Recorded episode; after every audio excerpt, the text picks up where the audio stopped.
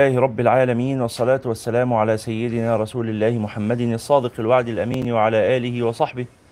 وسلم تسليما كثيرا طيبا مباركا فيه إلى يوم الدين. اللهم لا علم لنا إلا ما علمتنا فعلمنا ولا فهم لنا إلا ما فهمتنا ففهمنا. اللهم زدنا من كرمك علما. اللهم أمين.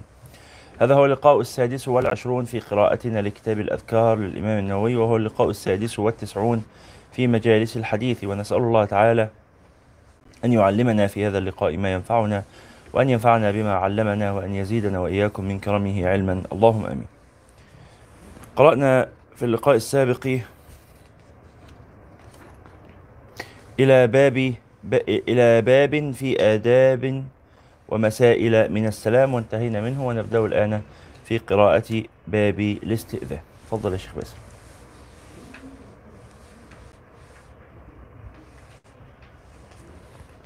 باب الأحوال التي يستحب فيها السلام استعمل الميكروفون؟ نعم. كبر الجهاز.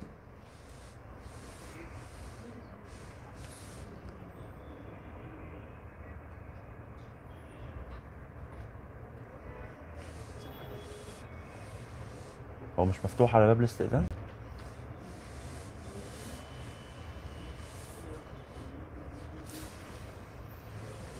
الله.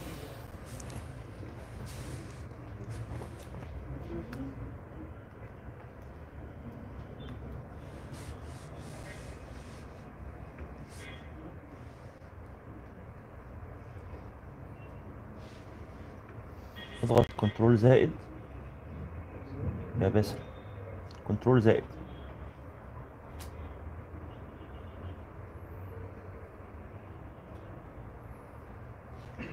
كمان. كمان بس.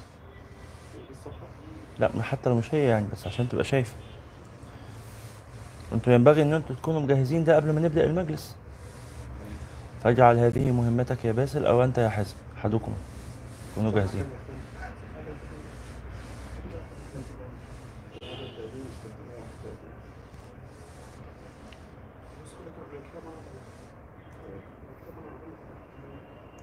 شكرا يا حازم.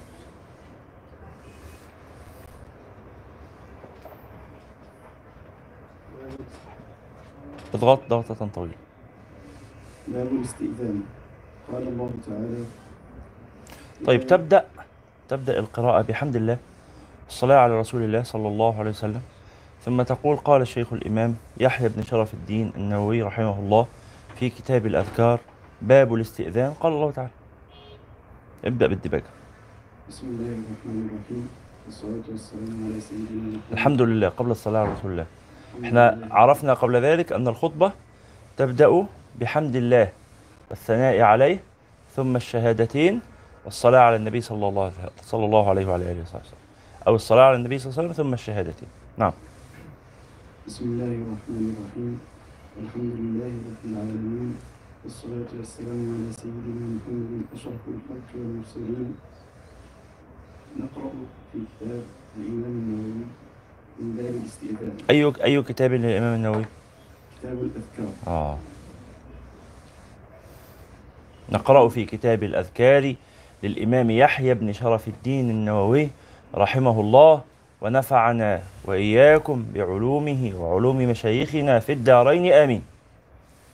نقرأ من كتاب الأذكار للإمام يحيى بن شرف الدين النووي رحمه الله ونفعنا وإياكم بعلومه وعلوم مشايخنا في الدارين آمين. ابدأ من البداية. بسم الله الدباج بسم الله الرحمن الرحيم.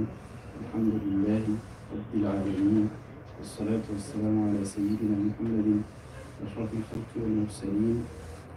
نقرأ من كتاب الأذكار للإمام يحيى بن شرف الدين النووي رحمه الله تعالى. غفر الله ونفعنا. ونفعنا وإياكم. بعلومه. بعلومه. وعلوم مشايخنا. في الدارين آمين. في الدارين آمين. نقرأ من باب الاستئذان. يقول الله تعالى أعوذ بالله من الشيطان الرجيم. يا أيها الذين آمنوا لا تدخلوا بيوتا غير بيوتكم حتى تستأنسوا وتسلموا على أهلها. وقال تعالى وإذا بلغ الأطفال منكم الحلم فليستأذنوا فليستأذنوا كما استأذن الذين من قبلهم. وروينا في صحيحي البخاري ومسلم عن أبي موسى الأشعري رضي الله عنه قال قال رسول الله صلى الله عليه وسلم الاستئذان ثلاث فإن أذن لك وإلا فارجع. طبعا حديث أمر بأدب جليل مهم. إن الاستئذان ثلاث تط- تطرق الباب أو تضرب الباب وتنتظر قليلا. وقت يكفي لكي يتجهز أهل البيت. من كان كاشفا لعورته يسترها من كان في الخلاء يخرج منه من كان في صلاة يفرغ منها تنتظر. لكن أول ما تروح تقوم تحط إيدك على الجرس ولا تنزعوش. الناس يفزعوا. أهل البيت يظنوا إن في شيء خطر. هذا مخالف للأدب. فإنما تطرق الباب برفق وتنتظر. طبعا برفق هنا مع الحكمة والتعقل. يعني مش إيه؟ تخبط خبط خفيف لا يسمعه أحد ولا تسمعه أنت أصلا. ما فائدة هذا؟ لا. الحكمة وضع الشيء في موضعه. على حسب أنت بتضرب تخبط الباب الكبير البعيد اللي في آه، بيت له حديقة وانت بتضرب الباب اللي بره الحديقة. لازم تخبط جامد عشان يسمعوك جوه.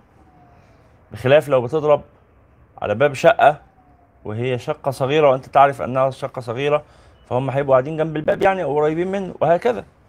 تقدر الحال. وتنتظر قليلا. ثم إيه؟ تضرب الثانية وتنتظر قليلا ثم تضرب الثالثة وتنتظر قليلا فإن لم يجب أحد تنصرف. وتنصرف إذا لم يكن أهل الدار ينتظرونك إذا لم تكن تعلم أنهم ينتظرونك. فإن كنت تعلم أنهم ينتظرونك يبقى إيه؟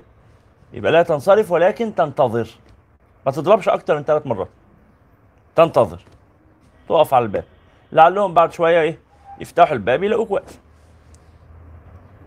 طبعا في زماننا بقى في تليفون. فبتتصل بالتليفون. مرة وتنتظر شوية. ونفس الكلام في آداب الايه الاتصال بالهاتف. لما تتصل أفضل شيء طبعا إذا اتصلت انه يبقى في موعد مسبق برسالة بنتفق إن الاتصال هيكون الساعة كذا. فإن لم يكن وهتتصل على طول. يبقى حد بينك وبينه إيه من العشرة وال- والمودة ما يسمح بهذا. يبقى في الأوقات المعتادة للاتصال. ما بين مثلا الساعة 10 صباحا إلى 10 مساء. لكن تتصل 8 الصبح 7 الصبح 6 الصبح يفزع الناس. لماذا تفعل بهم هذا؟ فلا تتصل في هذه الأوقات. ما تتصلش بعد الساعة 10 بالليل. 12 واحدة الناس نايمة خلاص. وتتصل مرة واحدة وتنتظر. خمس دقائق عشر دقائق نصف ساعة. على حسب إيه؟ عاجلية الأمر. الذي تتصل من أجله. ثم تعيد الاتصال ثانية ثم تنتظر ثم تعيد ثالثة ولا مزيد. لكن مسألة بقى إنك تتصل بحد 15 مرة ورا بعض. ما مبرر هذا؟ تفزعه. فلا تفعل هذا. إلا إذا كان بينكما موعد. يبقى نفس الإيه؟ نفس الوضع. هتتصل ممكن أكتر مرة هو قايل لك صحيني على الفجر. أنت عارف حاله. تعلم أنه إيه؟ إيه، نومه تقيل وأنه لن يستيقظ إلا بتكرار الاتصال وأنه لن يفزع من تكرار الاتصال. لأنه يعرف سبب الاتصال. يعني هو لما يصحى من النوم الصبح ويلاقي إنك مكلمه 15 مرة كلهم الساعة 5 ما بين 5 ل 5 وربع هو عارف سبب الاتصال ده إيه؟ فلن يفزع لأجل هذا. إذا كان إيه بينكم اتفاق. لكن من غير اتفاق لا تفزع الناس. الاستئذان ثلاثا فإن أذن لك الزملاء في زوم الصوت يصل عندكم جيدا؟ نعم نعم شكرا شكرا شكرا.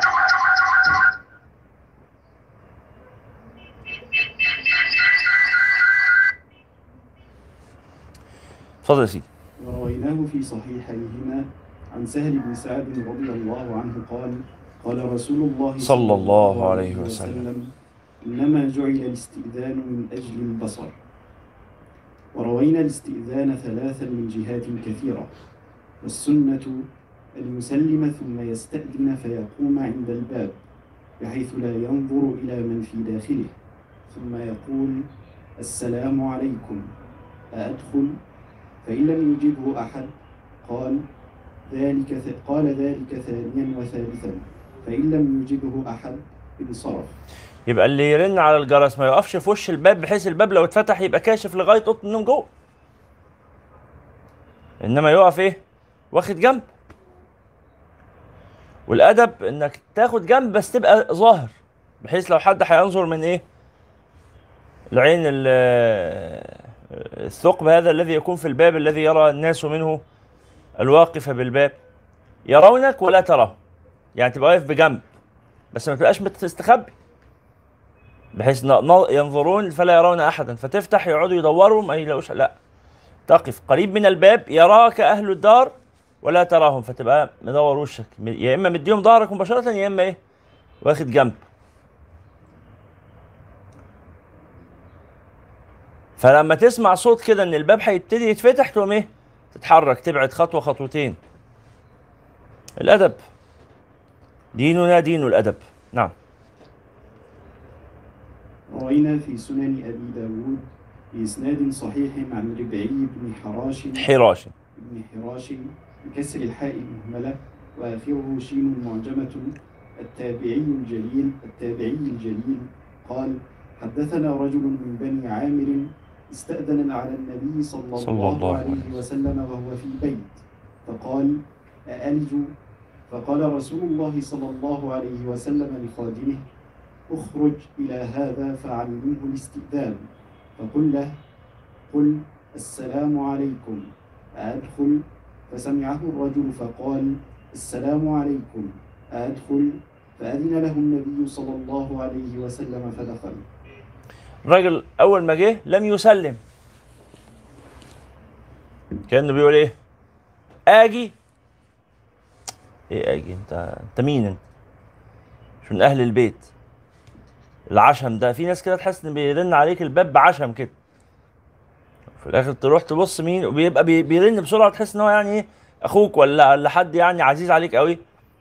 وتفتح تلاقيه آه، عامل التوصيل تلاقيه واحد يعني أول مرة يجي أصلا العشم ده جايبه منين؟ فالراجل جاي من غير سلام ولا كلام قال أدخل أ- قال أجي. أألج؟ قال له لا تلج فين؟ استنى خليك عندك. النبي قال النبي صلى الله عليه وسلم قال للخادم اخرج علمه. الأدب. تبدأ بالسلام. تستاذن بعدين تختار لفظ مهذب.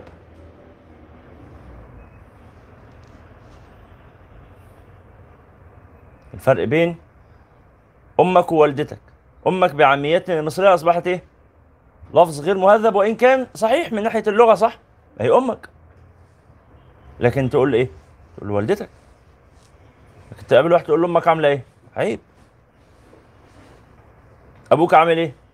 له كيف؟ آه، والدك أخباره إيه؟ ونحو ذلك يعني. فالمسألة مش إن اللفظ يبقى دال.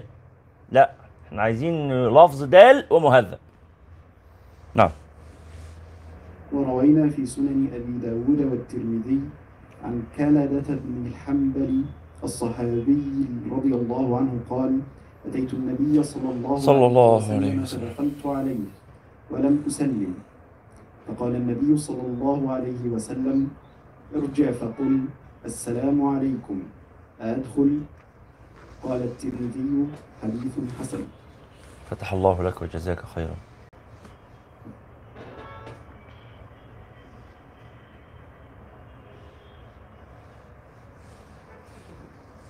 قول الصفحة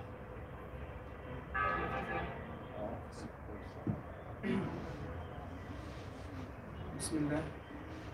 قلت كلدة بفتح الكاف واللام والحنبل بفتح الحاء المهملة وبعدها نون ساكنة ثم باء موحدة مفتوحة ثم لام.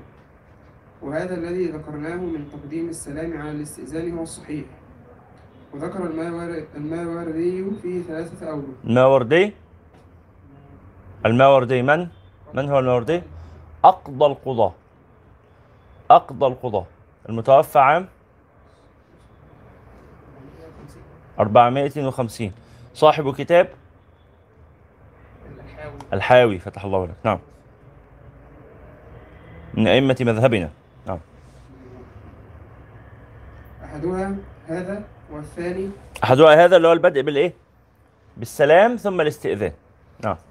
والثاني تقديم الاست- الاستئذان على السلام والثالث وهو اختيار وهو اختياره إن وقعت ع- إن إن- وقعت عين المستأذن على صاحب المنزل قبل دخوله قدم السلام وإن لم تقع عليه عينه عنه مم. قدم الاستئذان. آه. يبقى أنا رايح أزور حد. شو رأيته؟ وقعت عيني عليه ببدأ بالسلام. وده اللي اختاره الإمام الماوردي قال إن لقيته ابدأوا بالسلام. إن لم تلقه فابدأ بالاستئذان فإن أذن لك فادخل وسلم. يبقى يكون السلام على معين. نعم. وإذا وإذا استأذن ثلاثا فلم يؤذن له وظن أنه فلم يؤذن له بسكون النون. فلم يؤذن له وظن أنه لم يسمع. لم لم يسمع. وظن أنه لم يسمع. فهل يزيد عليها؟ حكى الإمام أبو أبو بكر بن العربي المالكي فيه ثلاثة مذاهب أحدها يعيده. والثاني والثاني لا يعيده. والثالث إن كان بلفظ الاستئذا- الاستئذان المتقدم لم يعيده. وإن كان بغيره أعاده. وقال والأصح أنه قال والأصح قال والأصح أنه لا يعيده بحال وهذا الذي صححه هو الذي تقتضيه السنة والله أعلم. يبقى كما وضحنا قبل قليل. ثلاث مرات وتنقطع خلاص وتنتظر. وتنتظر طب هم احتمال يكونوا ما سمعوش. جرب تتصل بالتليفون. انتظر فترة ثم إيه؟ فترة فترة كافية. ثم قاعد الطرق. نعم. فترة تعد فاصلا عرفا يعني كأنك انصرفت ثم عدت. نعم. فصل فيما ينبغي أن يتم به التعريف عند الاستئذان وما يكره. لماذا تسكن يا شيخ حازم؟ أنت لا تسلم بهذا يا شيخ حازم. لا تسلم. امم وينبغي إذا وينبغي إذا إذا استأذن على إنسان بالسلام أو بدق الباب فقيل له من أنت؟ أن يقول فلان ابن فلان أو فلان الفلاني أو فلان المعروف بكذا أو ما أشبه ذلك بحيث يحصل يحصل التعريف التام به. ويكره أن يقتصر على قوله أنا أو الخادم أو بعض الغلمان أو بعض المحبي- المحبين وما أشبه ذلك. وما أشبه ذلك من كلمات الاستظراف.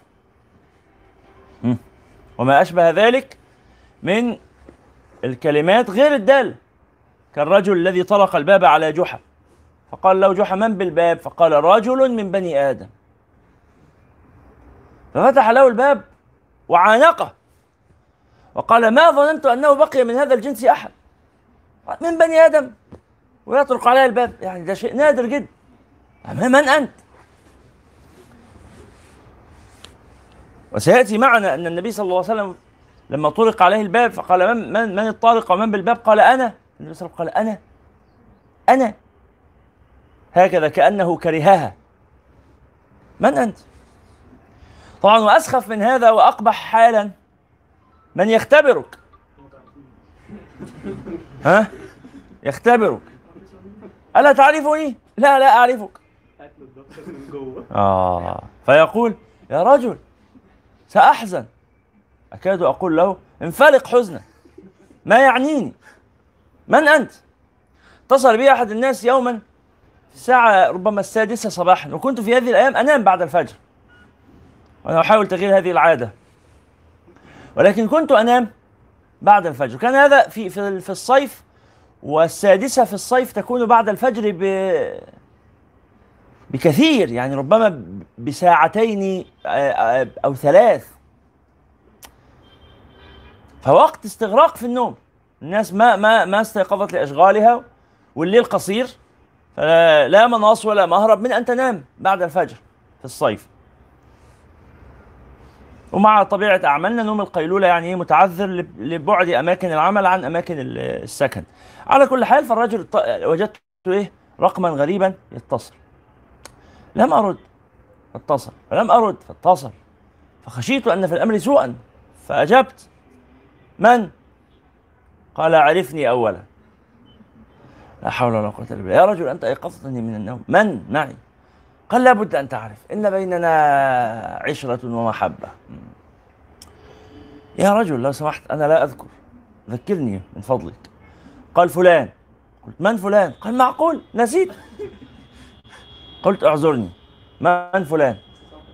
آه. قال كنت معك في كذا وكذا. قال وقلت خيرا تحت أمرك يعني بما تأمر.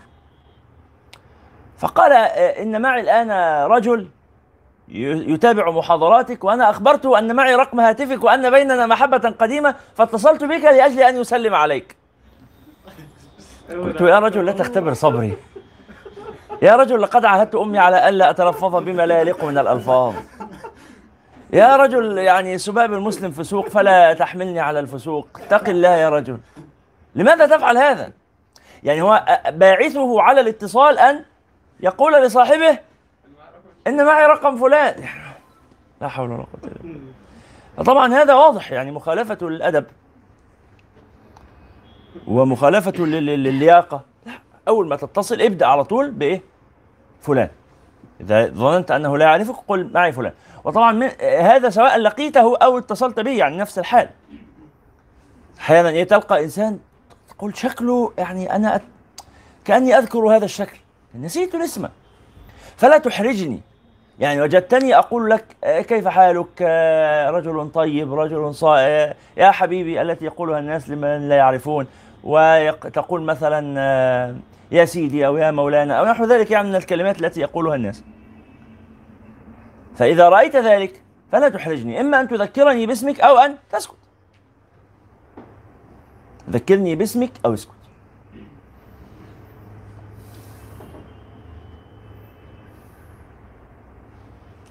ومما آه، يعني أذكره من ذلك مسألة تعريف الإنسان بنفسه. تفضل سيدي. كنت مع أحد أساتذتي يوما في آه، مكان وكان أنا انشغلت في أمر وادبا منه هو يريد أن ينصرف لأنه عنده موعد. وهو أستاذ كبير. يريد أن ينصرف لأن عنده موعد ولم يريد أن يقطعني عما أنا فيه من الانشغال. فكتب لي رسالة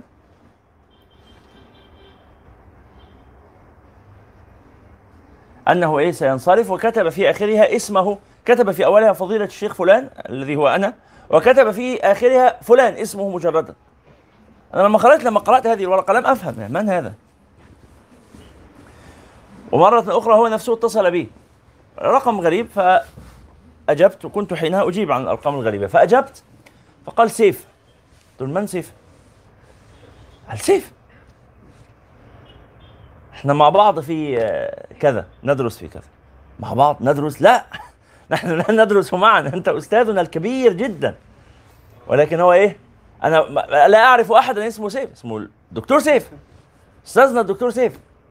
لكن سيف فهمتم هذا؟ لكن إيه؟ ب- بدأ بهذا قبل أن أسأله من معي. بمجرد أن أجبت. وواضح من نبرة الصوت إني لم إيه؟ لم أجب بالحفاوة الكافية. لو لو أني أعرف من هو هو يعرف كيف أجيبه أول ما أرد أقول أستاذنا الكريم أهلا وسهلا أو ونحو ذلك يعني فلما وجد أني أقول السلام عليكم آه هذا سؤال هذه إيه هذا هذا هذه تحية سائلة صحيح؟ السلام عليكم يعني كأني أقول من أنت؟ من أنت؟ السلام عليكم من أنت؟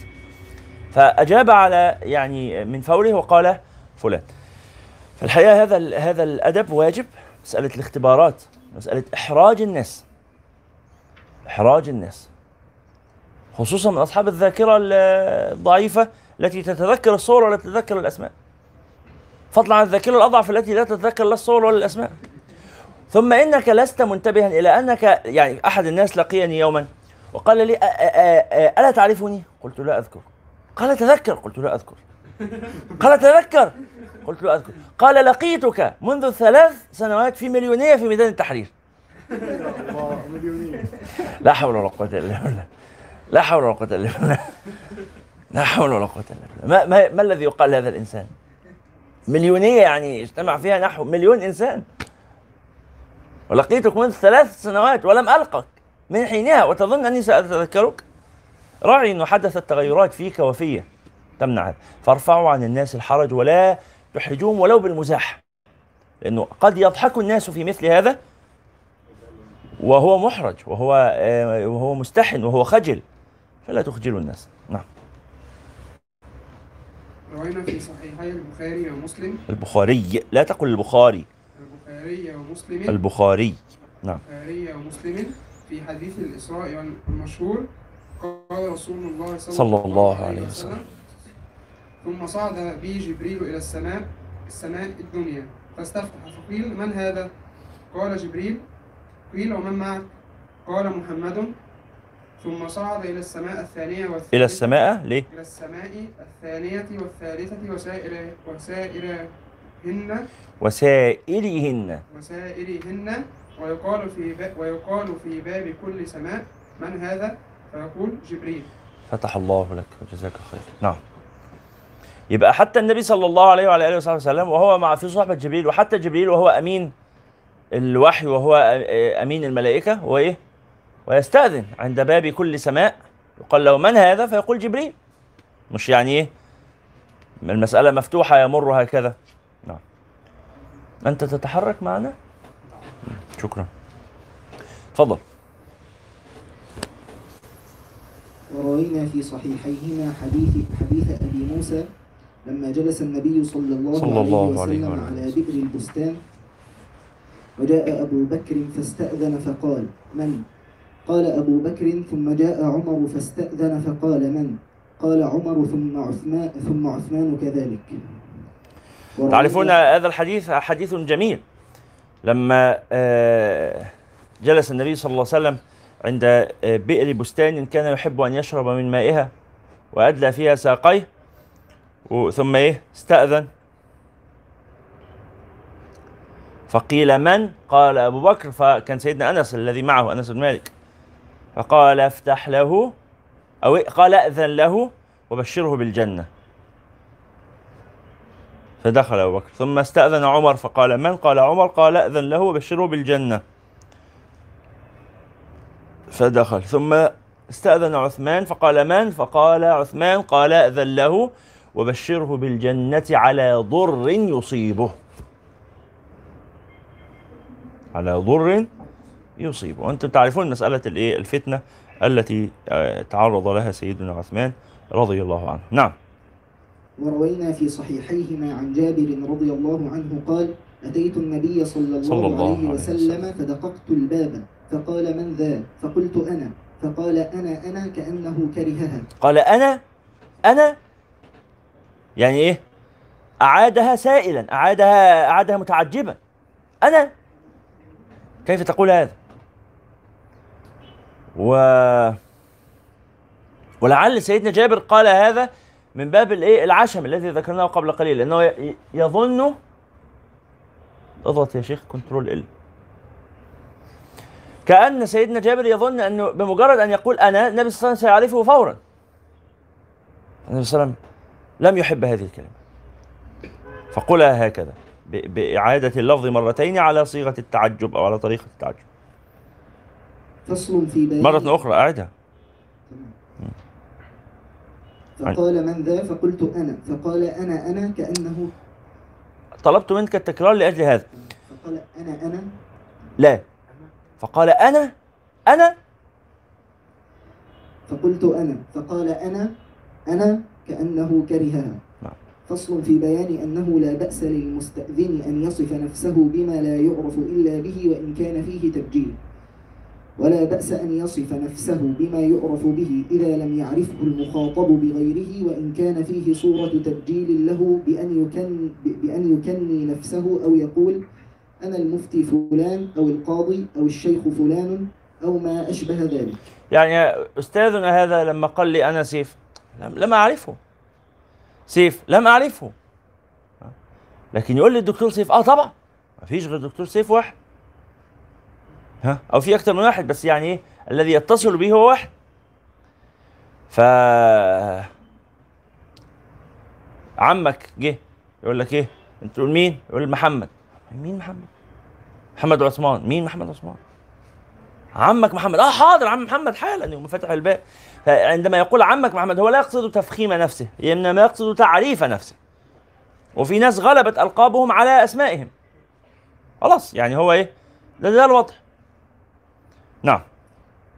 روينا في صحيحي البخاري ومسلم عن أم هانئ بنت أبي طالب بنت بنت أبي طالب رضي الله عنه رضي الله عنها واسمها فاختة على المشهور. وقيل فاطمة وقيل هند قالت أتيت النبي صلى الله, صلى الله عليه وسلم وهو يغتسل وفاطمة تستره. فقال من هذه؟ قلت أنا أم هانئ وروينا في صحيحيهما عن أبي ذر رضي الله عنه واسمه جندب وقيل برير بضم الباء تصغير بر. تصغير تصغير. بر. بضم الباء تصغير بر. قال خرجت ليلة من الليالي فإذا فإذا رسول الله صلى الله, صلى الله عليه وسلم يمشي وحده فجعلت أمشي في ظل القمر فالتفت فرآني فقال من هذا؟ فقلت أبو ذر. وروينا في صحيح وروينا في صحيح مسلم عن أبي قتادة الحارث بن ابن ابن ربعي رضي الله عنه في حديث الميضأة المشتمل على معجزات كثيرة لرسول الله صلى الله عليه وسلم. وعلى جمل وعلى جمل من فنون العلوم قال فيه أبو قتادة فرفع النبي صلى الله عليه وسلم رأسه. فقال من هذا؟ فقلت أبو قتادة قلت ونظائر هذا كثيرة وسببه الحاجة وعدم إرادة الافتخار ويقرب من هذا ما ابعد. ابعد الجهاز شوي ويقرب من هذا ابعده شوي كمان ويقرب من هذا ما رويناه في صحيح مسلم عن أبي هريرة رضي الله عنه واسمه عبد الرحمن بن صخر على الأصح. قال قلت يا رسول الله ادعو الله أن يهدي أم أبي هريرة. وذكر الحديث إلى أن قال فرجعت فقلت يا رسول الله قد استجاب الله دعوتك وهدى أم أبي هريرة. الله. الله. فتح الله لك. جزاك الله خير. نعم.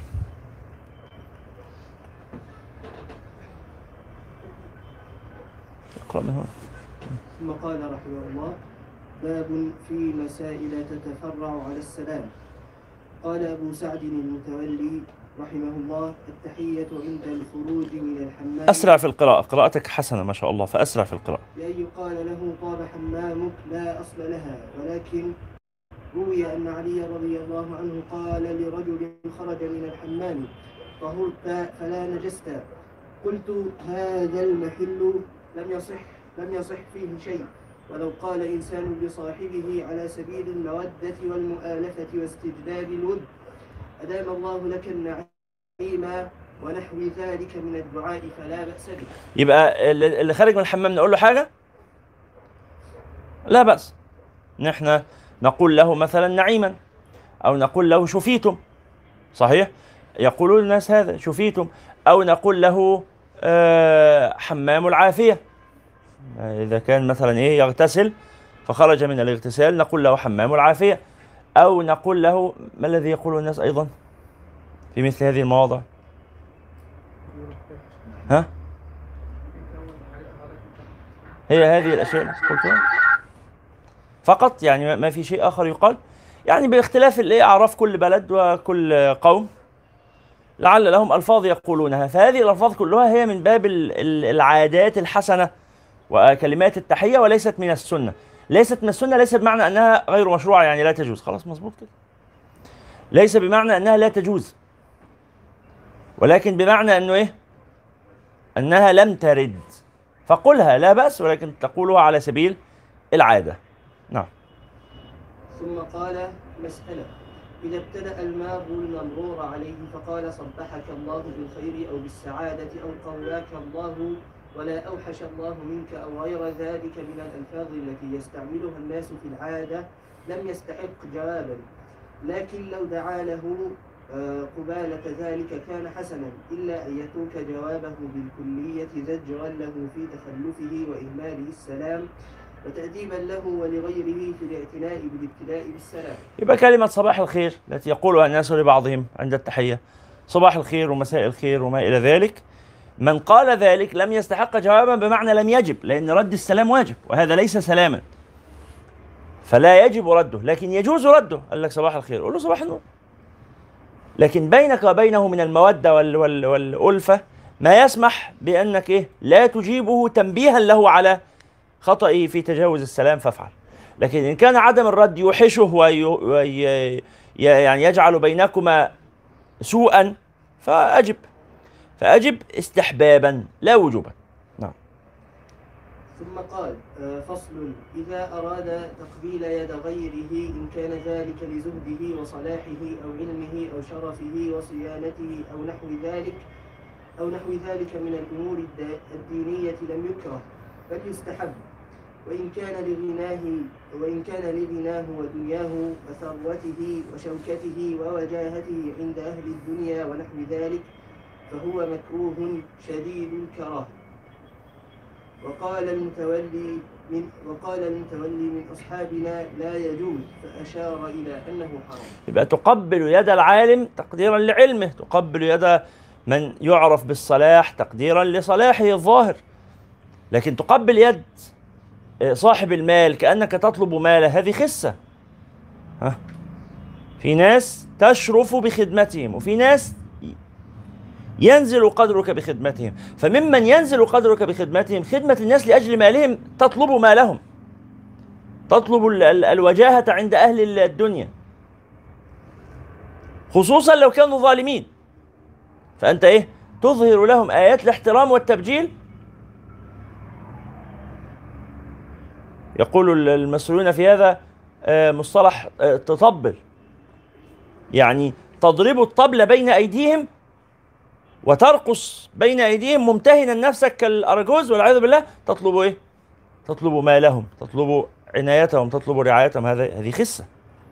لكن فعل مثل ذلك من الإظهار التقبيل من تقبيل اليد إظهارا للاحترام ونحوه لأهل العلم أو لأهل الصلاح أو نحوه فهو جائز. نعم. ثم قال روينا في سنن أبي داود لا شغل الجهاز. خبط عليه كده. آه تمام. ثم قال روينا في سنن أبي داود عن زارع رضي الله عنه وكان في وفد عبد القيس قال فجعلنا نتبادر برواحلنا فنقبل يد النبي صلى الله عليه وسلم ورجله قلت آه، زارع بزاي في أوله وراء بعد الألف على لفظ زارع الحنطة وغيرها. ورأينا في سنن أبي داود أيضا عن ابن عمر رضي الله عنهما قصة قال فيها فدنونا يعني من النبي صلى, صلى الله عليه وسلم. فقبلنا يده وأما تقبيل الرجل وأما تقبيل رجل ولده الصغير لا وأما تقبيل الرجل آه، وأما تقبيل الرجل ولده الصغير وأخيه وقبلة غير خده من أطرافه ونحوها على وجه الشفقة والرحمة واللطف ومحبة القرابة فسنة. والأحاديث فيه آه، كثيرة صحيحة مشهورة. وسواء الولد الذكر أو وسواء الولد. وسواء الولد الذ- الذكر أو أو الأنثى. وكذلك قبلته ولد صديقه وغيره من صغار الأطفال على هذا الوجه. وأما التقبيل بالشهوة فحرام بالاتفاق وسواء في ذلك الوالد وغيره بل النظر إليه بالشهوة حرام بالاتفاق على القريب والأجنبي. يبقى تقبيل الصبيان تقبيل ال- ال- ال- ال- الجواري الصغيرات الفتيات الصغيرات طفلة عندها سنتين ثلاثة بتاع فتقبيلها في خدها أو في جبينها من أبيها أو من غير أبيها جائز. بس أو لكن إن كان ذلك بشهوة فهو حرام سواء كان المشتهي هو أبوها أو غير أبيه. وهل يتصور أن يشتهي الرجل ابنته؟ نعم قد يحدث. في بعض حالات الاختلال الفطرة قد يحدث هذا. فإن وجد الإنسان من نفسه هذا الشعور استعيذ بالله ما هذا الذي أشعر به؟ ثم يترك. يقول لا دي بنتي. حتى ولو يعني جات لي هذه الأفكار أزي- أشيل الفكرة من بالي وأقبل بنتي عادي. لا. ولا أختي الصغيرة ولا نحو ذلك لا. تمتنع فورا يحرم عليك. طيب آه، آه، أيضا عند مظنه الفساد نعلم الأبناء الصغار الا يقبلهم أحد من غير جنسهم. نقول للأولاد الصغيرين معلمتك في المدرسة لا تسمح لها بتقبيلك. من أول ما يوصل سنه مثلا آه، خمس سنوات أربع سنوات نقول له إيه؟ لا تسمح لها بتقبيلك. هذا غير مسموح غير مقبول. في حاجة اسمها مساحة إيه ال- ال- الخصوصية أو الاحترام ال- مساحة ال- ال- ال- ال- المسافة الشخصية الآمنة. لا تسمح لمعلمتك أن تجلسك على قدمها. لا تجلس على قدم معلمتك. ولا تجلسي على قدم معلمك. بل ولا تجلس على قدم أحد وإن اتحد الج- الجنس. يعني لا تجلس أيها الصبي الولد لا تجلس على قدم معلمك ولا تجلسي ايتها الفتاة على قدم معلمتك إلا أبوك وأمك فقط المسموح لهم بذلك. ليه؟ لأنه انتشر أو حق كثر في زماننا والعياذ بالله نسأل الله السلامة والعافية كثرت الإيه؟ كثر الفساد في مثل هذا. ايذاء المدرسين أو حتى الأقارب من الإيه؟ أبناء العم وأبناء الخال ونحوهم للأطفال الصغار. فيبقى السلام من بعيد يبقى لو في قبلة لا بأس لكن بحضور الأب والأم و... ولا تتكرر يبقى قبلة عند التحية والترحاب مش طول ما هو قاعد إيه يقبله. ونعلم هذا للصبيان. ولا نستحي إذا رأينا أحد أقاربنا يبالغ في مثل هذا أن نمنعه. ب... ب... بلطف وحسم. تمسك إيد الولد الصغير اللي إيه قريبك أجلسه في حجره تقوم انت واخد الولد وتقعده إيه؟ على الكرسي. تقول له انت كبير اجلس هنا مثل الكبار. لم تعد طفلا. رغم إنه في الحقيقة طفل عنده خمس سنوات ست سنوات طفل. ولكن تصونه عن موارد الأذى. يبقى الإجلاس في الحجر ده يبقى آخره سنتين آخره ثلاث سنين على أقصى تقدير. بعد كده لا. يجلس إلى جوار الناس. لا يجلس في حجر أحد إلا في حجر أبيه أو أمه. سواء كان هذا معلمه قريبه طبعا وفي وفي معنى الأب والأم الإيه؟ الجد والجدة. خلاص؟ وليس في معناهم أحد غير ذلك. نعم.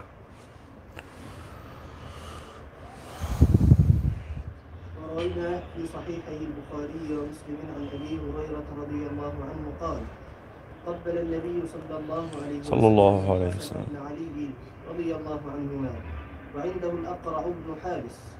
وعنده الأقرع بن حابس التميمي. وقال الأقرع إن لي عشرة من الولد ما قبلت منهم أحدا. فنظر إليه فنظر إليه رسول الله صلى الله, صلى عليه الله عليه وسلم ثم قال من لا يرحم لا يرحم. فتح الله لك وجزاك خيرا. الأقرع ابن حابس متعجب. يقول له أنت بتقبلوا العيال الصغيرين؟ ينفع كده؟ هو عايز يقول له إيه؟ لازم الخشونة والقوة. قال له لا الرفق والرحمة بالصغار ده ده فطرة ده ده حسن خلق. فقال له من لا يرحم لا يرحم ما أفعل؟ أن نزع الله من قلبك الرحمة. نعم. وروينا في صحيحيهما عن عائشة رضي الله عنها قالت قدم ناس من الأعراب على رسول الله صلى الله عليه وسلم. فقالوا تقبلون صبيانكم؟ فقالوا نعم. قالوا لكنا والله ما نقبل. فقال رسول الله صلى الله عليه وسلم أو, أو أملك أن كان الله تعالى نزع منكم الرحمة؟ هذا لفظ إحدى الروايات وهو مروي بألفاظ. وروينا في صحيح في صحيح البخاري وغيره عن أنس رضي الله عنه قال أخذ رسول الله صلى الله عليه وسلم. ابنه إبراهيم فقبله وشمه الله. وروينا في سنن أبي داود عن البراء بن عازب رضي الله عنهما قال دخلت مع أبي بكر رضي الله عنه أول ما قدم المدينة فإذا عائشة ابنته رضي الله عنها فإذا عائشة. فإذا عائشة ابنته رضي الله عنها مرجعة قد أصابتها حمى فأتاها أبو بكر فقال كيف أنت يا بني؟ وقبل خدها. يبقى إيه تقبيل الأب لخد ابنته؟ وإن كبر سنها لا بأس. تفضل طفله بالنسبة له لا مانع هي من المحارم. وكذلك الخال والعم وكل المحارم هؤلاء. ولكن ده نرجع تاني نقول إيه؟ إن ده الوضع العام والغالب والشائع والطبيعي. في حالات يكون فيها إيه؟ فساد. يكون الأب فاسد. وتعلم ابنته بذلك. يجب عليها أن تمتنع منه. أو أحيانا تكون البنت فاسدة. هذه حالات شنيعة سيئة قبيحة لكن موجودة. فلا بد أن يكون لها إيه؟ حكم في الشريعة. فهذه البنت التي فسدت فطرتها حتى اشتهت أباها أو الأب الذي فسدت فطرته حتى اشتهى ابنته وجب عليه أن يمتنع عن مثل هذه الأفعال؟ لكن ال- الأب مستقيم الفطرة زي سيدنا أبو بكر وغيره من الآباء والأغلب في الآباء استقامه الفطرة يبقى هذا إيه؟ جائز في حقه. نعم. وروينا في كتب الترمذي والنسائي وابن ماجه بالأسانيد الصحيحة عن صفوان بن عسال الصحابي رضي الله عنه. صفوان بن عسال. عن صفوان بن عسال الصحابي رضي الله عنه وعسال بفتح العين وتشديد السين المهملتين. قال قال يهودي لصاحبه اذهب بنا إلى هذا النبي ف... فأتى يا رسول الله صلى, صلى الله عليه وسلم فسألاه عن تسع آيات بينات. فذكر الحديث إلى قوله فقبلوا. فقبلوا يده ورجله وقال نشهد أنك نبي. الله. وروينا في سنن أبي داود بالإسناد الصحيح المليح عن إياس بن ذغفل قال رأيت أبا نضرة قبل خد الحسن بن علي رضي الله عنهما. قلت أبو نضرة بالنون والضاد المعجمة. اسمه المنذر اسمه المنذر بن مالك بن قطعة تابعي ثقة. وضغفل بدال مهملة مفتوحة ثم غين معجمة ساكنة ثم فاء مفتوحة ثم لام. يبقى اذا إيه هذا يرد على من يقولون إنه لا يجوز بين الرجال التقبيل. إذا لقيت أخاك فلا تقبله. رغم إنه في الحديث الصع... أحد الصحابة سأل عن هذا. قال رسول الله يلقى الرجل فينا أخاه أيلتزمه؟ قال لا. ما يأخذوش بالحضن. قال ايقبله قال لا. قال افيصافحه قال نعم. ف... فهنا كلمة لا في الحديث تدل على التحريم؟ لا. لا تدل على التحريم. إنما تدل على عدم الاستحباب يعني الجواز. إذا لقيت أخاك تريد أن تعانقه أو لا تريد؟ لا بأس. لا يقال لك لما لم تعانق. لكن إذا لم تسلم تكون قد تركت سنة فيقال لما لم تسلم؟ لما لم تسلم؟ تترك السنة؟ سلم على أخيك. سلم يعني ألقي السلام. فمن السنة أيضا المصافحة. وفي الحديث أن المؤمنين المؤمنين إذا إيه؟ تصافحا تساقطت الذنوب من بين كفيهم. فالمصافحة مستحبة. وإلقاء السلام مستحب لكن العناق جائز. والتقبيل جائز. وإذا علمت أنه جائز فيبقى لما يبقى في ظروف زي يعني كالتي نحن فيها من الوباء ونحوه يبقى تركها أولى. لأن هو أمر جائز أصلا ليس مستحبا. إذا كان ترك المستحب لو كان في ضرر نترك المستحب. فما بالك بترك الأمور المباحة الجائزة؟ يبقى إذا لقيت إخوانك الآن في هذه الأحوال فلا تعانقهم ولا تقبلهم واكتفي بالإيه؟ بالمصافحة. أو إن أردت حتى ترك المصافحة والاكتفاء بإلقاء السلام تكون قد فعلت خيرا. نعم. وعن ابن عمر رضي الله عنهما أنه كان يقبل ابنه سالما ويقول اعجبوا من شيء اعجبوا اعجبوا من شيخ يقبل شيخا وعن سهل بن عبد الله التستري السيد الجليل. اعجبوا من شيخ يقبل شيخا يعني ابنه كبر عنده. تقدم سن عبد الله بن عمر وابنه سالم أصبح كبير. قال فأنا يعني أقبله زي ما يكون عيل صغير. ولم تكن عاده التقبيل هذه تقبيل الأبناء ما كانتش منتشرة عند إيه؟ العرب كلهم إلا عند أهل المدنية وأهل الحضارة منهم. فقال شوفوا العجب؟ يعني إيه؟ كبير في السن وأقبل ابني كأن ابني هذا صغيرا وفي الحياة هو إيه؟ ليس صغيرا إنما كبر سنه أيضا. نعم. وعن سهل بن عبد الله التستري السيد الجليل أحد أفراد زهاد الأمة وعبادها رضي الله عنه أنه كان يأتي أبا داود السجس الشس السج... السجستاني. السجستاني. السجستاني ويقول "أخ- أخرج لي لسانك الذي تحدث به حديث رسول الله صلى الله عليه وسلم لأقبله فيقبله. وأفعال السلف في هذا الباب أكثر من أن تحصر. والله أعلم. هذا غريب صح؟ تستبشعونه. آه هي مسألة عرف. مسألة عرف ومسألة عادة هذا غريب. في يعني غير مقبول في مجتمعنا في أعرافنا في ثقافتنا. لم يكن عندهم فيه بأس. و آه، أريد أن أخبركم بأمر. تقبيل الفم في المنام علامة الخلافة يعني الشيخ إذا لقيت شيخك هذا يعني طبعا إيه؟ الرجال مع الرجال.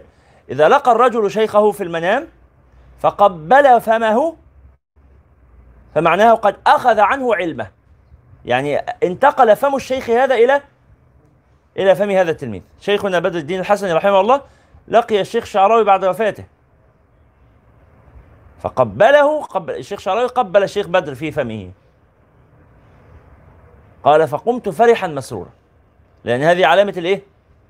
الخلافة أن هذا التلميذ خليفة لهذا الشيخ. يعني كأنه نقل إليه فمه. فصل ولا بأس بتقبيل وجه الميت الصالح للتبرك. ولا بتقبيل الرجل ولا بتقبيل الرجل وجه صاحبه. ولا بتقبيل الرجل. ولا بتقبيل الرجل وجه صاحبه إذا قدم من سفر ونحوه. يبقى اذا ال- العناق والتقبيل وهذه الأشياء ما تكونش معتادة. صاحبك اللي بتقابله كل يوم خمس مرات كل مرة هتقابله تعانقه.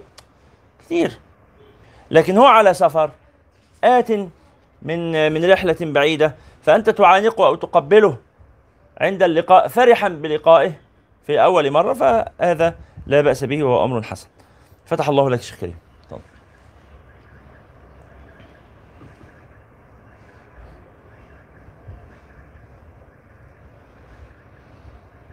روينا في صحيح البخاري عن عائشة رضي الله عنها في الحديث الطويل في وفاة رسول الله صلى, صلى الله عليه وسلم.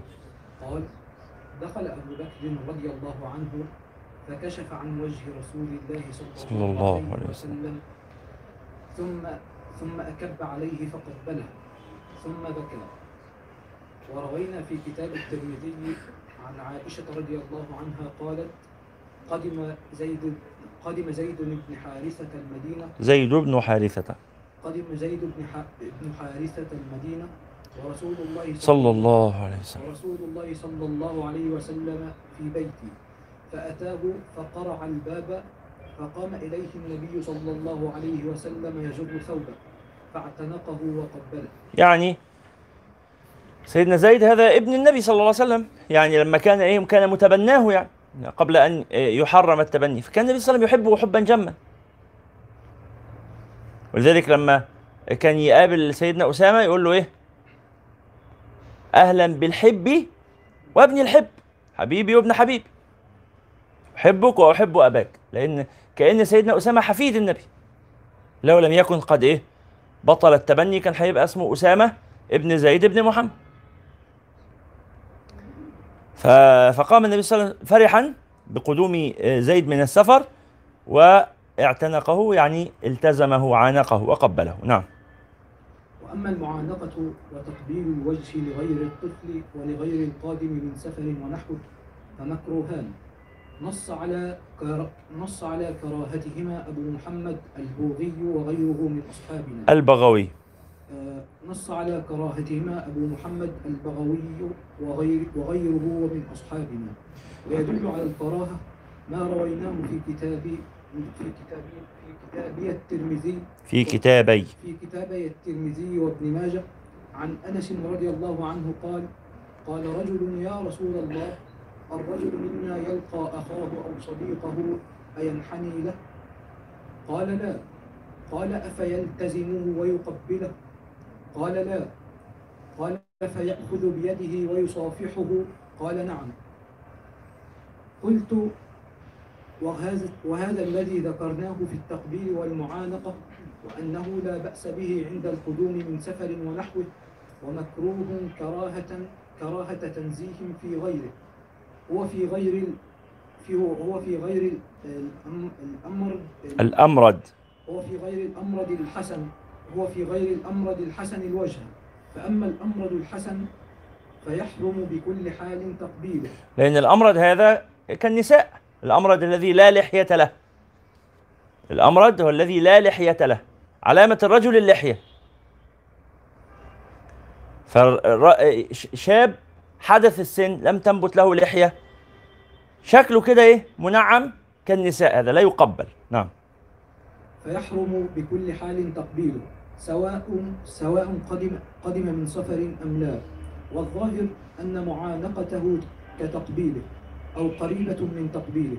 ولا فرق في هذا بين أن يكون المقبل والمقبل المقبل والمقبل والمقبل. والمقبل رجلين صالحين أو فاسقين أو أحدهما صالحا فالجميع سواء. يعني ايا ما كان المقبل حاله إيه؟ المقبل حاله إيه؟ طالما إن ال- إن أحدهما امرد فلا تقبيل نعم. والمذهب الصحيح عندنا تحريم النظر إلى الأم- الأمرد الأمرد الحسن ولو كان بغير شهوة. وقد آمن وقد- وقد أمن في وقد أمن الفتنة فهو حرام كالمرأة لكونه في معناها يبقى النظر إلى المرأة حرام سواء كان بشهوة أو بغير شهوة صحيح؟ النظر إلى المرأة حرام في غير المعاملة يجوز المعاملة. السبع أضرب اللي ذكر ذكرناهم في قراءتنا أو في مدرستنا للفقه. فالنظر إلى المرأة حرام بشهوة أو بغير شهوة. لكن النظر إلى الرجل حرام إن كان بشهوة حلال إن كان بغير شهوة. طب الامرد قال كال كالمرأة. كالمرأة حرام سواء كان بشهوة أو بغير شهوة. نعم. فتح الله لك. فتح الله لك. تفضل يا سيدي. فصل.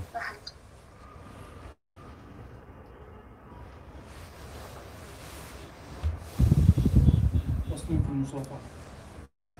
اعلم أنها سنة يجمع عليها عند التراحم وروينا في في صحيح البخاري عن قتادة قال قلت لأنس قلت لأنس رضي الله عنه فكانت المصافحة في أصحاب رسول الله صلى الله عليه وسلم. قال نعم. روينا في صحيحي البخاري ومسلم في حديث في حديث كعب بن مالك رضي الله عنه في قصة توبته قال فقام إلي طلحة بن عبيد الله رضي الله عنه يهول حتى صافحني طبعا إحنا يعني مما لا يحتاج إلى بيان يعني إن الكلام عن المصافحة واستحبابها بالإجماع بين الرجال والرجال وبين النساء والنساء. أما مصافحة الرجل للمرأة فلا تجوز. بن طبعا إيه، لا تجوز إن كانت من الأجانب يعني ليست زوجته أو محرما. نعم. وروينا بالإسناد الصحيح في سنن أبي داود عن أنس رضي الله عنه قال لما جاء أهل اليمن قال رسول الله صلى الله عليه وسلم صلى الله عليه وسلم. قد جاءكم أهل اليمن وهم أول من جاء بالمصافحة. يعني لم تكن المصافحة عادة منتشرة في في الجزيرة. لم تكن منتشرة في مكة والمدينة. بس جاء أهل ال- اليمن وكانت عادتهم المصافحة. فالنبي صلى الله عليه وسلم قال له قال لهم إيه؟ إذا لقيتموهم فصافحوهم عاملوهم زي ما هم بيتعاملوا سيروا على عادتهم فإنها عادة خير. نعم. وروينا في سنن أبي داود والترمذي وابن ماجة عن البراء رضي الله عنه قال قال رسول الله صلى الله عليه وسلم ما من ما من مسلمين ما من مسلمين يلتقيان فيتصافحان إلا إلا غفر لهما قبل أن يتفرقا. وروينا في كتابي الترمذي في كتابي. وروينا في كتابي الترمذي كتابي. كتابي الترمذي وابن ماجه عن أنس رضي الله عنه قال قال رجل يا رسول الله الرجل منا يلقى أخاه أو صديقه وينحني له قال لا. قال أفيلتزمه ويقبله؟ قال لا. قال فيأخذ بيديه ويصافحه؟ قال نعم. قال الترمذي قال الترمذي حديث حسن. وفي الباب أحاديث كثيرة. فتح الله لك. شيخ الإسلام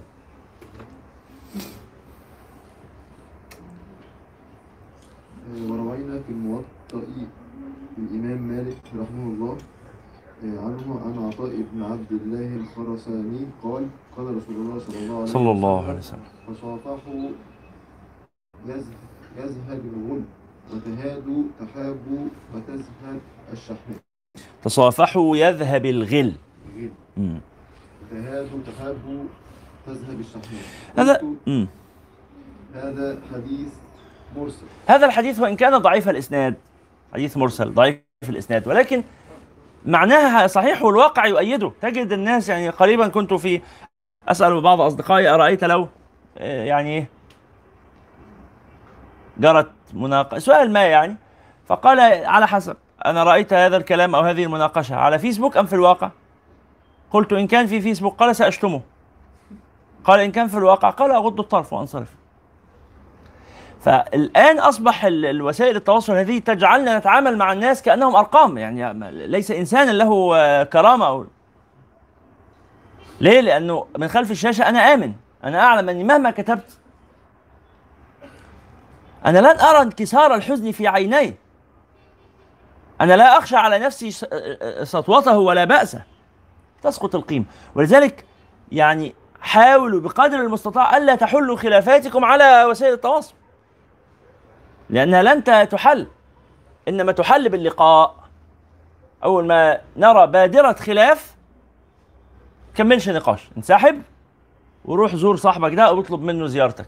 تقابله اشربوا عصير في أي مكان مفتوح. هذا اللقاء يزيل ال- ال- الوحشة. أو على الأقل يسكنها. خلاف التواصل بالرسائل عن بعد هذا يزيدها. فتصافحوا يذهب الغل من النفوس. نعم. اعلم أن هذه المصافحة مستحبه عن- عند كل لقاء وأما ما اعتاده الناس من المصافحه ما اعتاده الناس.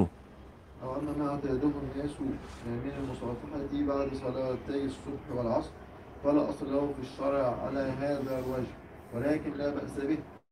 فإن اصل فإن أصل المصافحة سنة وكونهم حافظوا عليها في بعض الأحوال وفرطوا فيها في كثير من الأحوال أو أكثرها لا يفرز ذلك البعض عن كونه من المصافحة التي ورد الشعر بأصل الشعر هو بأصلها. يبقى المصافحة مستحبة. في أي وقت. ها؟ كان لي أستاذ وأنا يعني كبير في ثانوي. كل ما يمشي معي في الطريق يمسك بيدي.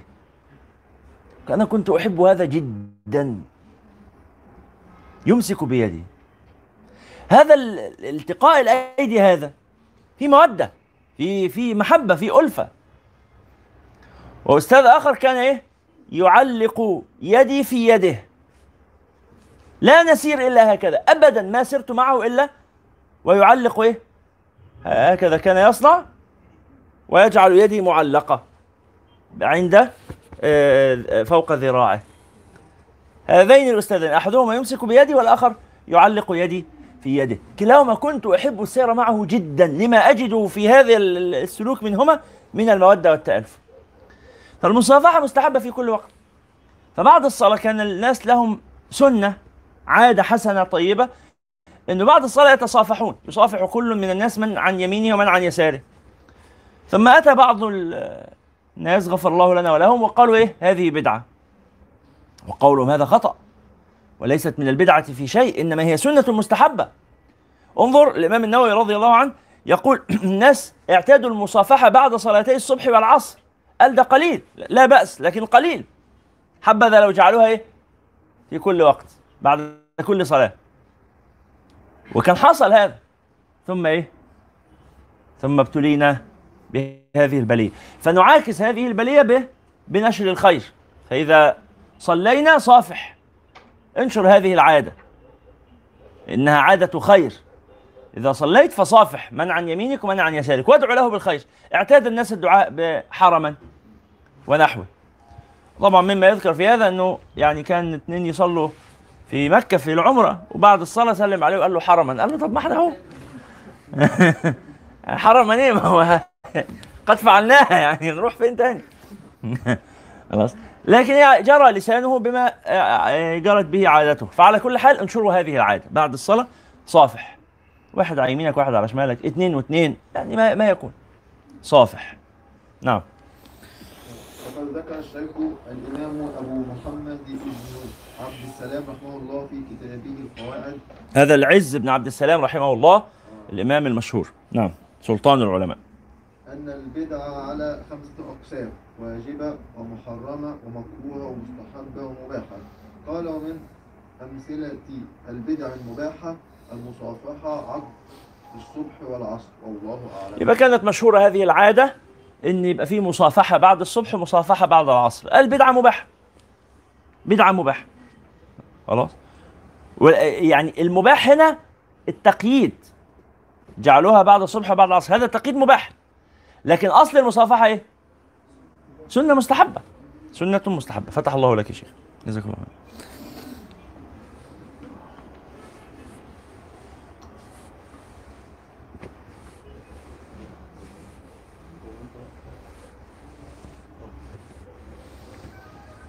قلت وينبغي أن أن يحترز من مصافحة من مصافحة الأمرد الأحسن الوجه. الأمرد الحسن الوجه.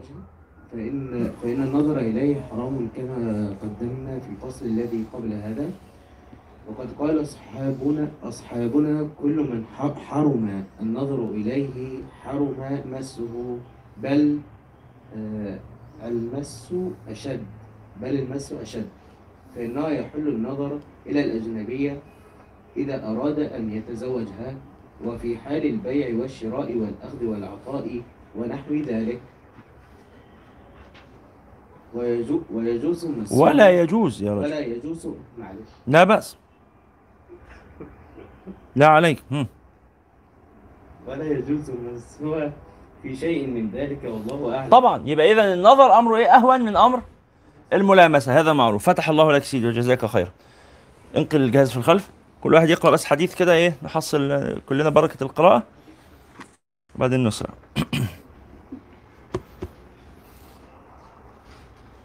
كلكم قراءتكم بطيئة فنحاولوا كده في المرات الجاية نسرع القراءة شوية. فصل في استحباب البشاشة والدعاء مع المصافحة. ويس- ويستحب مع المصافحة البشاشة بالوجه والدعاء بالمغفرة وغيرها. فصل في استحباب زيارة الصالحين لا، لا. آه. في صحيح مسلم. روينا في صحيح مسلم عن أبي ذر عن أبي ذر رضي الله عنه قال قال لي رسول الله صلى, الله عليه وسلم لا تحقرن من المعروف شيئا ولو أن تلقى أخاك بوجه طليق. بوجه طليق أو بوجه طلق يعني فتح الله لك جزاك الله خيرا. يعني ال- البسمة في وجه الناس نشر السرور بين الناس لا أقل من هذا. فلا تحقر من المعروف شيئا ولو كان شيئا يسيرا إلى هذا القدر. إنكم لن تسعوا الناس بأموالكم. مش هتعرف توزع فلوس على كل الناس. ولكن إيه؟ يسعهم منكم. بسط الوجه وحسن الخلق. وشك يبقى سمح. بس. نعم. روينا في كتاب ابن السني عن البراء بن عازب رضي الله عنهما قال قال رسول الله صلى صلى الله عليه وسلم إن المسلمين إذا التقيا تصافحا وتكاث- وتكاثرا بود ونصيحة تناثرت خطاياهما بينهما وفي رواية إذا التقى المسلمان فتصافحا وحمد الله تعالى واستغفرا غفر الله عز وجل لهما فتح الله لك. جزاك الله خير.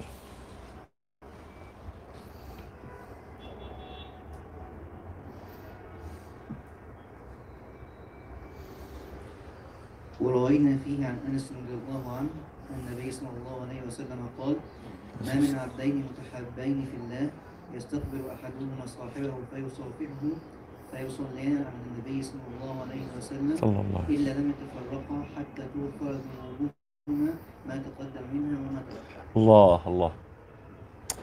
آه هذا الجمال. ما من عبدين متحابين في الله.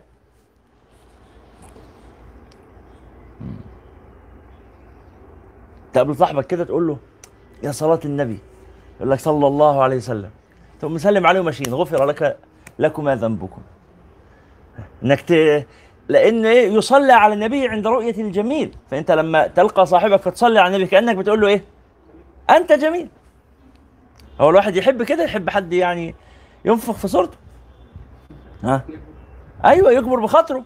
ما أصل الواقع يعني إحنا عارفين بس إيه؟ اضحك عليا يا أخي. يعني من ليه تقول لي حقيقة وضعي ليه؟ ليه؟ يعني أنا ما طلبتش منك الحقيقة. إنما إيه؟ جميل. تقابلني كده تقول لي آه، اللهم صل على النبي. أقول لك صلى الله عليه وسلم. واتبسط كده وأمشي. خلاص. غفر إيه؟ غفر ذنب كل منا. بالبركة. بركة الصلاة على النبي صلى الله عليه وسلم. جزاك الله خير. شيخ أحمد علاء اتفضل.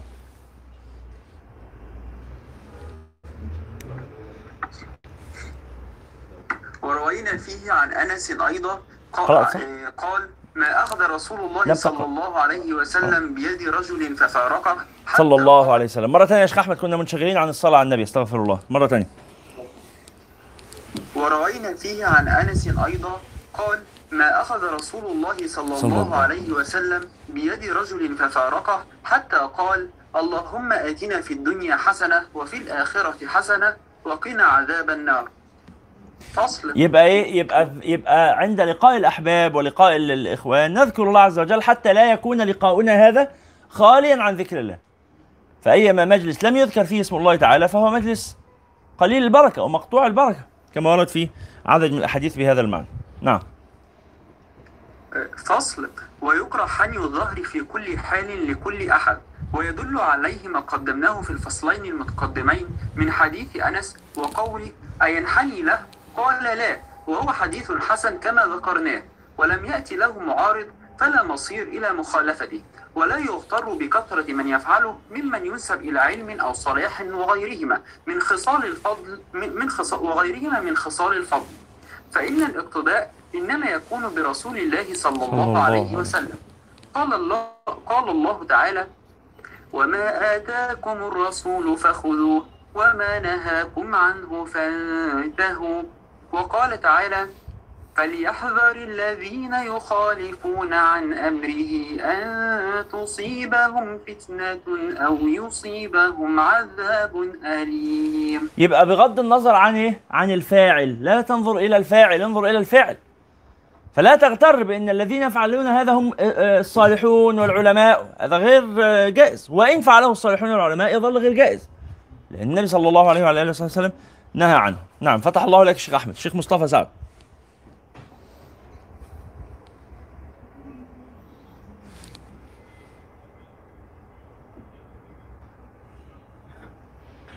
شيخ مصطفى. شيخ عبد الستار. بسم الله الرحمن الرحيم. وقد قدمنا في كتاب الجنائز عن الفضيل بن عياض رضي الله عنه ما معناه. اتبع طرق الهدى ولا يضرك قلة السالكين وإياك وترك الضلالة ولا تغتر بكثرة الهالكين وبالله التوفيق. نعم. فصل وأما إكرام الداخل بالقيام فالذي نختاره أنه مستحب لمن كان فيه فضيلة ظاهرة من علم أو صلاح أو شرف أو ولاية مصحوبة بالصيانة أوله ولادة أو رحم مع سن ونحو ذلك ويكون هذا القيام للسر والإكرام والإحترام لا للرياء والإعظام للبر للبر. ويكون هذا القيام للبر. ويكون هذا القيام للبر والإكرام والاحترام لا للرياء والإعظام. وعلى هذا الذي اخترناه استمر عمل السلف والخلف وقد جمعت في ذلك جزءا جمعت فيه الأحاديث والآثار جمعت. جمعت فيه. جمعت فيه الأحاديث والآثار وأقوال السلف وأفعاله. من دل على ما ذكرته ذكرت فيه ما خالفها وأوضحت الجواب عنه فمن فمن أشكل عليه من ذلك شيء ورغب في مطالعة ذلك الجزء. رجوت أن يزول إشكاله إن شاء الله تعالى. والله أعلم يبقى هذا الجزء سماه الترخي... التر... الترخيص في الإكرام بالقيام لذوي الفضل والمزية من أهل الإسلام. يعني لا تظن أن الكرام ح- أن القيام لهم إكراما حرام لا. يرخص في هذا. وجرت بهذا عادة السلف واللي عنده إشكال في المسألة يقرأ هذا الجزء. نعم أكمل سيدي. أصل استحبابا متأكدا زيارة الصالحين والإخوان والجيران والأصدقاء والأقارب وإكرامهم وبرهم وصلتهم وربط ذلك يختلف باختلاف أحوالهم ومراتبهم وفراغهم وينبغي أن تكون زيارته لهم على وجه لا يكرهونه وفي وقت يرتضونه والأحاديث والآثار في هذا كثيرة مشهورة ومن أحسنها ما رويناه في صحيح مسلم عن أبي هريرة رضي الله عنه عن النبي صلى الله عليه وسلم أن. رجلا زار أخذه في قرية أخرى فأرسل الله تعالى على مدرجته ملكا. فلما أتى عليه قال أين تريد؟ قال أريد أخا لي في هذه القرية. قال هل لك عليه من نعمة؟ تربها؟ قال لا غير أني أحببته في الله تعالى. قال فإن فإني رسول الله إليك بأن الله تعالى قد أحبك كما أحببته فيه قلت آه، مدرجته بفتح الميم والراء والجيم. طريقه ومعنى تربها أي تحفظها وتراعيها وتربيها كما يربي الرجل ولده. كما يربي الرجل. في كتاب كما يربي الرجل ولده. الرجل الرجل. وروينا في آه، كما يربي الرجل ولده. وتربيها كما يربي الرجل ولده. نعم. وروينا في كتابي الترمذي وابن ماجه عن أبي هريرة أيضا قال رسول الله صلى الله عليه وسلم صلى الله من عليه عاد مريضا أو زار اخا له في الله تعالى ناداه مناد بأن طبت وطاب ممشاك وتبوأت من الجنة منزل. فصل في استحباب طلب الإنسان من صاحبه الصالح أن يزوره وأن يكثر من زيارته. روينا في صحيح البخاري روينا. روينا يا سيدي. روينا في صحيح البخاري عن ابن عباس رضي الله عنهما. قال قال النبي صلى الله عليه وسلم لجبريل صلى الله عليه وسلم ما يمنعك أن تزورنا أكثر مما تزورنا؟ فنزلت ما يمنعك أن تزورنا. ما يمنعك أن تزورنا أكثر مما تزورنا؟ نعم. فنزلت وما نتنزل إلا بأمر ربك له ما بين أيدينا وما خلفنا. يبقى يستحب جزاك الله خيرا شيخ فتح الله لك شيخ الستار. يبقى يستحب لك أن تطلب من إخوانك الذين تحسبهم على خير وصلاح وهدى أن يزوروك تقول له يا حزم يعني بقالك فترة ما بتجيش يا أخي ليه؟ ما تحرمنا من لقائك ليه؟ هكذا فعل النبي صلى الله عليه وسلم مع سيدنا جبريل ولكن كان الجواب وما نتنزل إلا بأمر ربك يعني أنا لو بمزاجي لو بهوايا كنت إيه؟ أفضل قاعد معاك ما اتحركش أبدا لكن ما ما غصب عني وفي هذا حسن الاعتذار عن إيه؟ عن الانصراف عن الغيبة. لما تكون مثلا في زيارة أحد الصالحين وتريد أن تنصرف تقولوش أنا زهقت من القعدة. مش تقولوش كفاية عليك كده. إنما تقول له والله إيه لو أني أستطيع لما انصرفت عن مجلسك ابدا. ولكنها الأشغال ولكن تخفيفا عليك. وعشان ما أطولش عليك وما تعبكش وبتاع والأشغال والارتباطات وعلى موعد باللقاء. نعم. ثم قال باب تشميت العاطس وحكم وحكم التثاؤب. روينا في صحيح البخاري عن أبي هريرة رضي الله عنه أن النبي صلى الله عليه وسلم قال إن الله يحب العطاس ويكره التثاؤب. ليه يحب الله العطاس؟ يعني لأنه بيكون في وقت النشاط ولأنه بينشط الجسد ويجدده بيفوقه كده ينفضه. والتثاؤب بيكون بكثرة النوم وكثرة الشرب. الإنسان يأكل كثيرا ويشرب كثيرا وينام كثيرا فيتثاءب. فهو علامة الكسل هو من الشيطان. فقال إن الله يحب العطاس ويكره التثاؤب فإذا عطس أحدكم وحمد الله كان حقا على كل مسلم سمعه أن يقول له يرحمك الله. وأما التثاؤب فإنما هو من الشيطان فإذا تثاءب أحدكم فليرده ما استطاع. أقعد إيه في بقك كده بقدر الإمكان. فإن أحدكم إذا تثاءب ضحك منه الشيطان. يعني عورة بتخبيها يعني. قلت قال العلماء معناه أن العطاس سببه محمود وهو خفة الجسم التي تكون لقلة الأخلاط وتخفيف الغذاء وهو أمر مندوب إليه لأنه يضعف الشهوة ويسهل الطاعة والتثاؤب بضد ذلك والله أعلم. يبقى كما أن الشرع يحب هذه الأشياء فيحب نتيجتها. للعطاس نتيجة حال النشاط نتيجة حال قلة الطعام نتيجة حال, حال قلة الإخلاط وال والتثاؤب بعكسه نعم. قال ورأينا في صحيح البخاري عن أبي هريرة رضي الله عنه عن النبي صلى الله عليه وسلم قال إذا عطس أحدكم فليقل الحمد لله وليقل له أخوه أو صاحبه يرحمك الله فإذا قال له يرحمك الله فليقل يهديكم الله ويصلح بالكم. قال العلماء بالكم أي شأنكم. أصلح بالة يعني أصلح شأنه. ورأينا في صحيحي البخاري ومسلم عن أنس رضي الله عنه قال عطس رجل عند النبي صلى الله عليه وعلى آله وصحبه وسلم. صلوا على النبي يا جماعة. صلى الله عليه وعلى آله وصحبه وسلم. فشمت أحدهما ولم يشمت الآخر فقال الذي لم يشمته عطس فلان فشمته وعطست فلم تشمتني. فقال هذا حمد الله وأنت لم تحمد الله تعالى. ورأينا في صحيح مسلم عن أبي موسى الأشعري رضي الله عنه قال سمعت رسول الله صلى الله عليه وعلى آله وصحبه وسلم يقول ارفعوا الصوت بالصلاة على النبي. إذا عطس أحدكم فحمد الله تعالى فشمتوه فإن لم يحمد الله تعالى فلا تشمتوه. ورأينا في صحيحهما عن البراء رضي الله عنه قال أمرنا رسول الله صلى الله عليه وسلم بسبع ونهانا عن سبع. أمرنا بعيادة المريض واتباع الجنازة وتشميت العاطس وإجابة الداعي ورد السلام ونصر المظلوم وإبرار القسم. قال ورأينا في صحيحهما عن أبي هريرة رضي الله عنه عن النبي صلى الله عليه وسلم قال حق المسلم خمس. رد السلام وعيادة المريض واتباع الجنائز وإجابة الدعوة وتشميت العاطس. وفي رواية لمسلم حق المسلم على المسلم ست. إذا لقيته فسلم عليه وإذا دعاك فأجبه وإذا استنصحك فانصح له وإذا عطس فحمد الله تعالى فشمته وإذا مرض فعده وإذا مات فاتبعه أو فاتبعه. صلى, صلى الله عليه محمد صلى الله عليه وسلم. قال فصل. اتفق العلماء على أنه يستحب للعاطس أن يقول عقب عطسه أو عقب عطاسه الحمد لله فلو قال الحمد لله رب العالمين كان أحسن ولو قال الحمد لله على كل حال كان أفضل. وروينا في سنن أبي داود وغيره بإسناد صحيح عن أبي هريرة رضي الله عنه عن النبي صلى الله عليه وعلى آله وصحبه وسلم قال إذا عطس أحدكم فليقل الحمد لله على كل حال. وليقل أخوه أو صاحبه يرحمك الله ويقوله يهديكم الله ويصلح بالكم. ورأينا في كتاب الترمذي عن ابن عمر رضي الله عنهما أن رجلا عطس إلى جنبه فقال الحمد لله والسلام على رسول الله صلى الله عليه وسلم. فقال ابن عمر وأنا أقول الحمد لله والسلام على رسول الله وليس هكذا علمنا رسول الله صلى الله عليه وسلم. علمنا أن نقول الحمد لله على كل حال. قلت ويستحب لكل من سمعه أن يقول له يرحمك الله أو يرحمكم الله أو رحمك الله أو رحمكم الله ويستحب للعاطس بعد ذلك أن يقول يهديكم الله ويصلح بالكم أو يغفر الله لنا ولكم. ثم قال وروينا في موطأ مالك عنه عن نافع عن ابن عمر رضي الله عنه أنه قال إذا عطس أحدكم فقيل له يرحمك الله يقول يرحمنا الله ويغفر ويرحمنا الله وإياكم ويغفر لنا ولكم. قال وكل هذا سنة ليس فيه شيء واجب.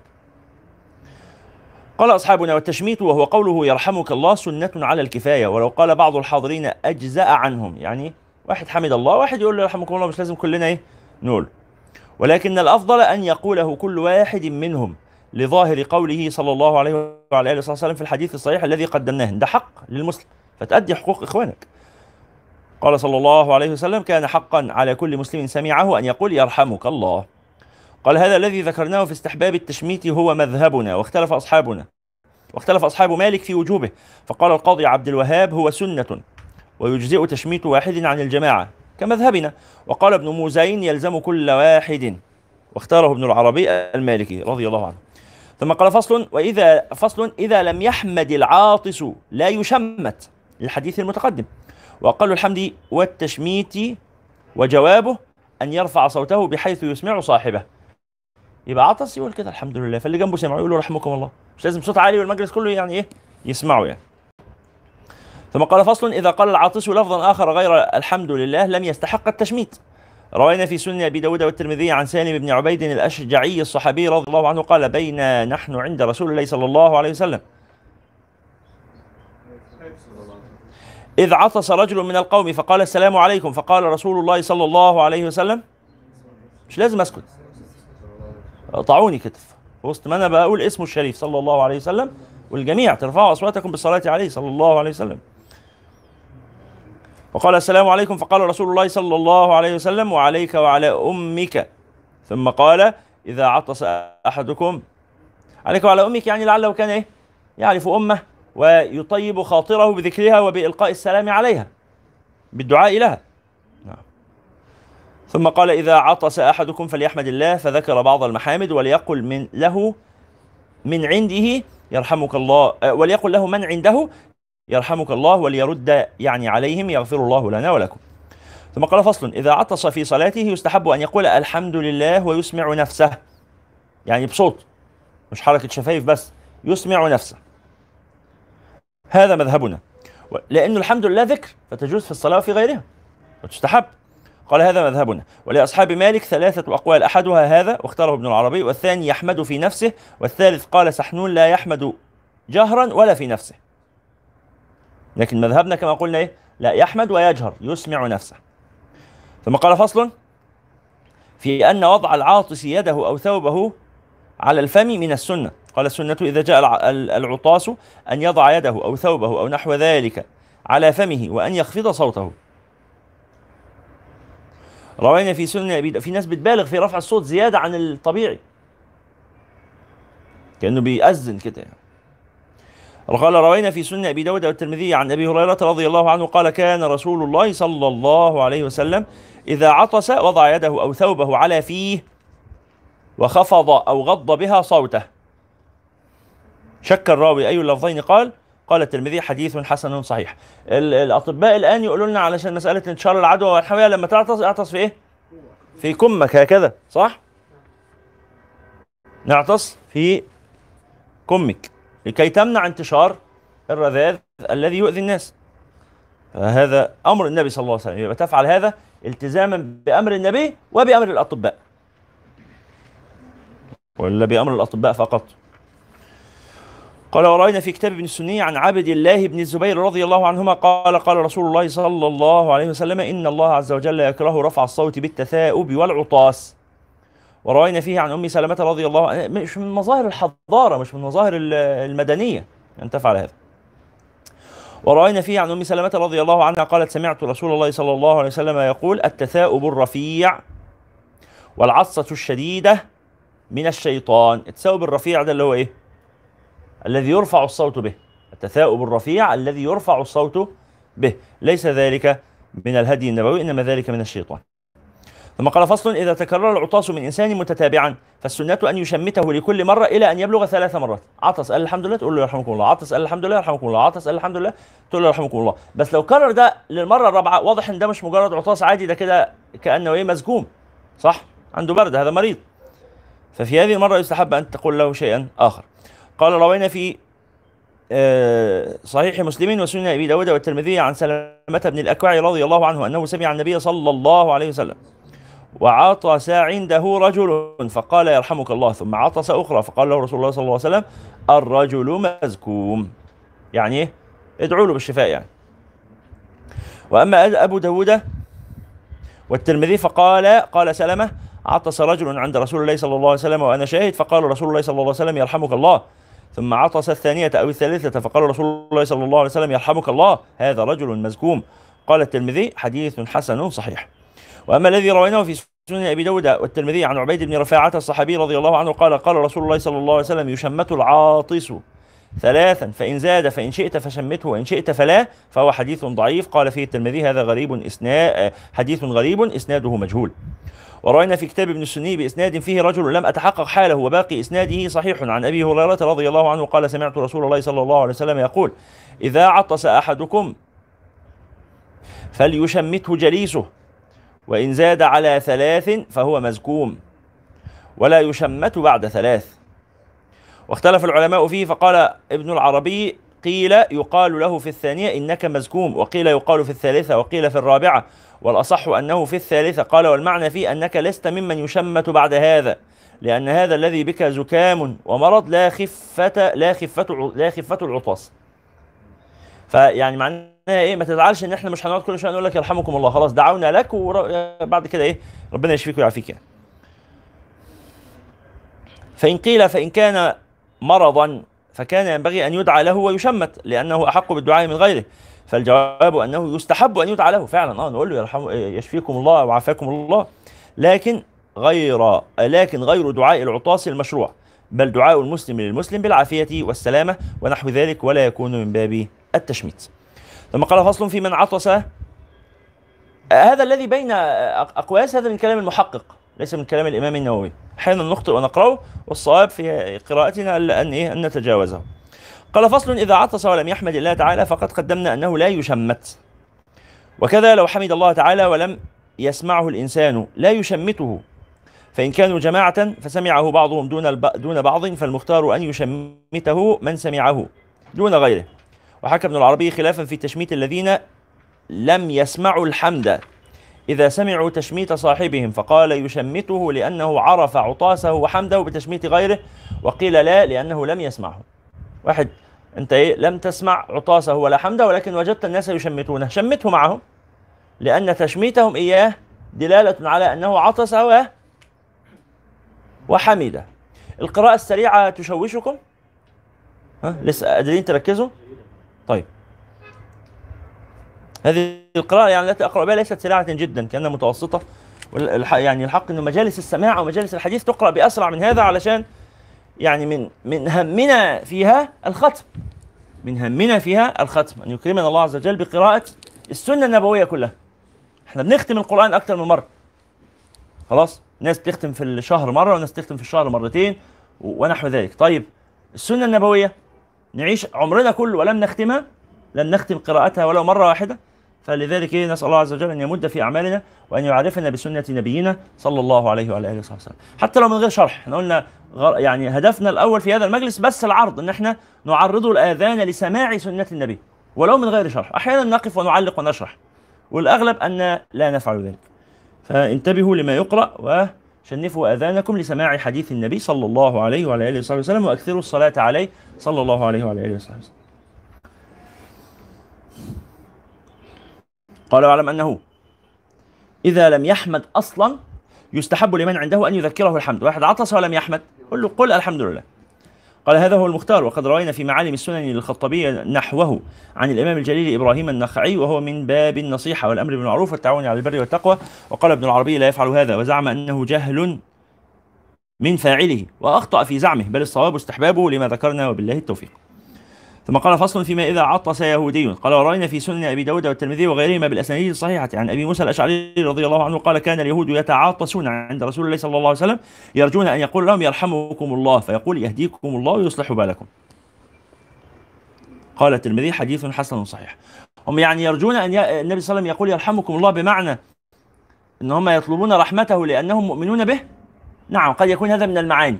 أنهم مؤمنون به ولكن إيه؟ يمنعهم الكبر عن اتباعه. فيحبوا ياخذوا منه دعاء بالرحمة. هذا من المعاني. ومن المعاني أيضا أنهم مع عدم إيمانهم به لكنهم يريدون فتنة الناس في دينهم. فيقولون لهم انظروا إن نبيكم قد دعا لنا بالرحمة. فمعناه أن على صواب وهدى. ولذلك النبي صلى الله عليه وسلم كان يمنعهم يمنعهم هذا. رغم إنهم مشمولين في الرحمة. وقد أرسل النبي إليهم وما أرسلناك إلا رحمة للعالمين. فهم إيه؟ مرحومين بأن أرسل النبي إليهم. لو أنهم قبلوا من الله رحمته واتبعوا النبي صلى الله عليه وسلم كانوا حازوا أعلى الرتب آه ولكن إيه؟ النبي صلى الله عليه وسلم لا يبلغهم مرادهم بيانا لبطلان عقيدتهم وبطلان دينهم. ثم قال فصل ورأينا رأينا في مسند أبي يعلى الموصلي عن أبي هريرة رضي الله عنه قال قال رسول الله صلى الله عليه وسلم من حدث من حدث حديثا فعطس عنده فهو حق. قال كل إسناده ثقات متقنون إلا بقية بن الوليد. ومختلف فيه وأكثر الحفاظ يحتجون بروايته عن الشاميين وقد روى هذا الحديث عن معاوية بن يحيى الشامي. الحديث يعني إسناده لا يصح. إنك لما تعطس وأنت بتتكلم يبقى ده كلام صدق. لا يصح. آه، إسنادا ولا يصح واقعا يعني. آه، ثم قال إذا تثاءب فالسنة أن يرده ما استطاع. للحديث الصحيح الذي قدمناه والسنة أن يضع يده على فيه لما رأيناه من صحيح في صحيح مسلم. عن أبي سعيد الخدري رضي الله عنه قال قال رسول الله صلى الله عليه وسلم إذا تثاءب أحدكم فليمسك بيده على فمه فإن الشيطان يدخل. قلت وسواء كان التثاؤب في الصلاة أو خارجها يستحب وضع اليد على الفم وإنما يكره للمصلي وضع يده على فمه في الصلاة إذا لم تكن حاجة كالتثاؤب وشبهه. والله أعلم. يبقى لو بتصلي ما تحطش إيدك على بقك إلا لو في سبب. ما فيش سبب. هذا من العبث. تحط إيدك ليه على بقك؟ نعم. ثم قال باب المدح. ها؟ آه. أخونا حازم بيذكرنا بالوظيفة حتى لا تفوتنا. فإحنا فضل لنا في هذا الكتاب ثلاثة أبواب. فنقرأ الوظيفة وبعدين نقرا نعود فنقرأ هذه الأبواب الثلاثة إن شاء الله استغفر الله استغفر الله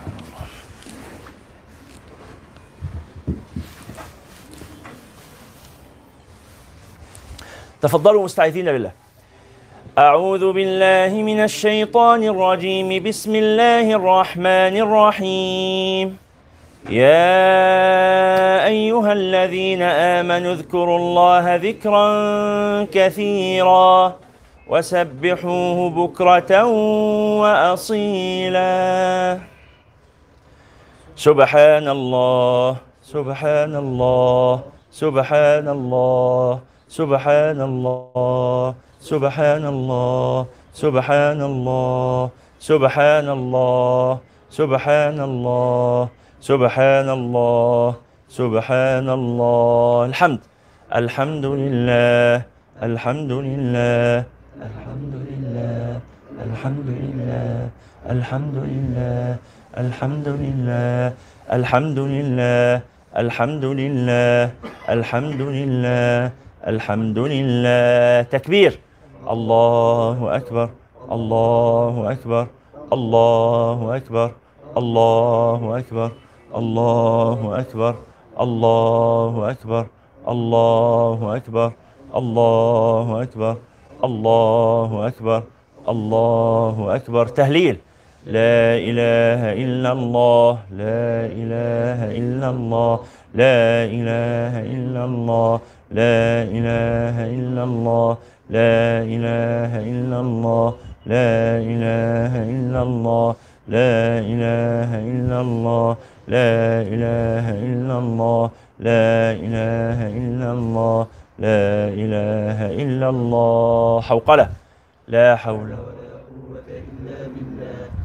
حول ولا قوة لا حول ولا قوة لا حول ولا قوة إلا بالله لا حول ولا قوة إلا بالله لا حول ولا قوة إلا بالله لا حول ولا قوة إلا بالله لا حول ولا قوة إلا بالله لا حول ولا قوة إلا بالله لا حول ولا قوة إلا بالله استغفار. أستغفر الله أستغفر الله أستغفر الله أستغفر الله. أستغفر الله أستغفر الله أستغفر الله أستغفر الله أستغفر الله. أستغفر الله. حسبنا. حسبنا الله ونعم الوكيل. حسبنا الله ونعم الوكيل. حسبنا الله ونعم الوكيل. حسبنا الله ونعم الوكيل. حسبنا الله ونعم الوكيل. حسبنا الله ونعم الوكيل. حسبنا الله ونعم الوكيل. حسبنا الله ونعم الوكيل. حسبنا الله ونعم الوكيل. حسبنا الله ونعم الوكيل. استرجاع إنا لله وإنا إليه راجعون. إنا لله وإنا إليه راجعون. إنا لله وإنا إليه راجعون. ها. إنا لله وإنا إليه راجعون إنا لله وإنا إليه راجعون إنا لله وإنا إليه راجعون إنا لله وإنا إليه راجعون إنا لله وإنا إليه راجعون إنا لله وإنا إليه راجعون إنا لله وإنا إليه راجعون سبحان الله وبحمده. سبحان الله وبحمده سبحان الله العظيم. سبحان الله وبحمده سبحان الله العظيم. سبحان الله وبحمده سبحان الله العظيم سبحان الله وبحمده سبحان الله العظيم. سبحان الله وبحمده سبحان الله العظيم. سبحان الله وبحمده سبحان الله العظيم. سبحان الله وبحمده سبحان الله العظيم. سبحان الله وبحمده سبحان الله العظيم. سبحان الله وبحمده سبحان الله العظيم. سبحان الله وبحمده سبحان الله العظيم صلاة على النبي صلى الله عليه وسلم. اللهم صل على سيدنا محمد وعلى آله وصحبه وسلم. اللهم صل على سيدنا محمد وعلى آله وصحبه وسلم. اللهم صل على سيدنا محمد وعلى آله وصحبه وسلم. اللهم صل على سيدنا محمد وعلى آله وصحبه وسلم. اللهم صل على سيدنا محمد وعلى آله وصحبه وسلم. اللهم صل على سيدنا محمد وعلى آله وصحبه وسلم. اللهم صل على سيدنا محمد وعلى آله وصحبه وسلم.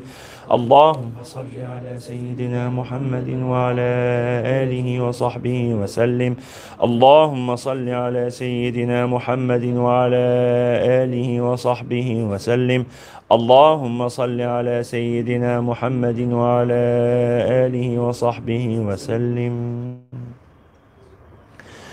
أصبحنا وأصبح الملك لله والحمد لله لا شريك له لا إله إلا هو وإليه النشور. أصبحنا على فطرة الإسلام وعلى كلمة الإخلاص وعلى دين نبينا محمد صلى الله عليه وسلم وعلى ملة أبينا إبراهيم حنيفا مسلما وما كان من المشركين. اللهم ما أصبح بي من نعمة أو بأحد من خلقك فمنك وحدك لا شريك لك فلك الحمد ولك الشكر. يا ربي لك الحمد كما ينبغي لجلال وجهك ولعظيم سلطانك. رضيت بالله ربا وبالإسلام دينا وبسيدنا محمد صلى الله عليه وسلم نبيا ورسولا. سبحان الله وبحمده عدد خلقه ورضا نفسه وزنة عرشه ومداد كلماته. سبحانك اللهم وبحمدك أشهد أن لا إله إلا أنت أستغفرك وأتوب إليك. بسم الله الرحمن الرحيم والعصر. إن الإنسان لفي خسر إلا الذين آمنوا وعملوا الصالحات وتواصوا بالحق وتواصوا بالصبر. سبحان ربك رب العزة عما يصفون وسلام على المرسلين. والحمد لله رب العالمين. ماذا؟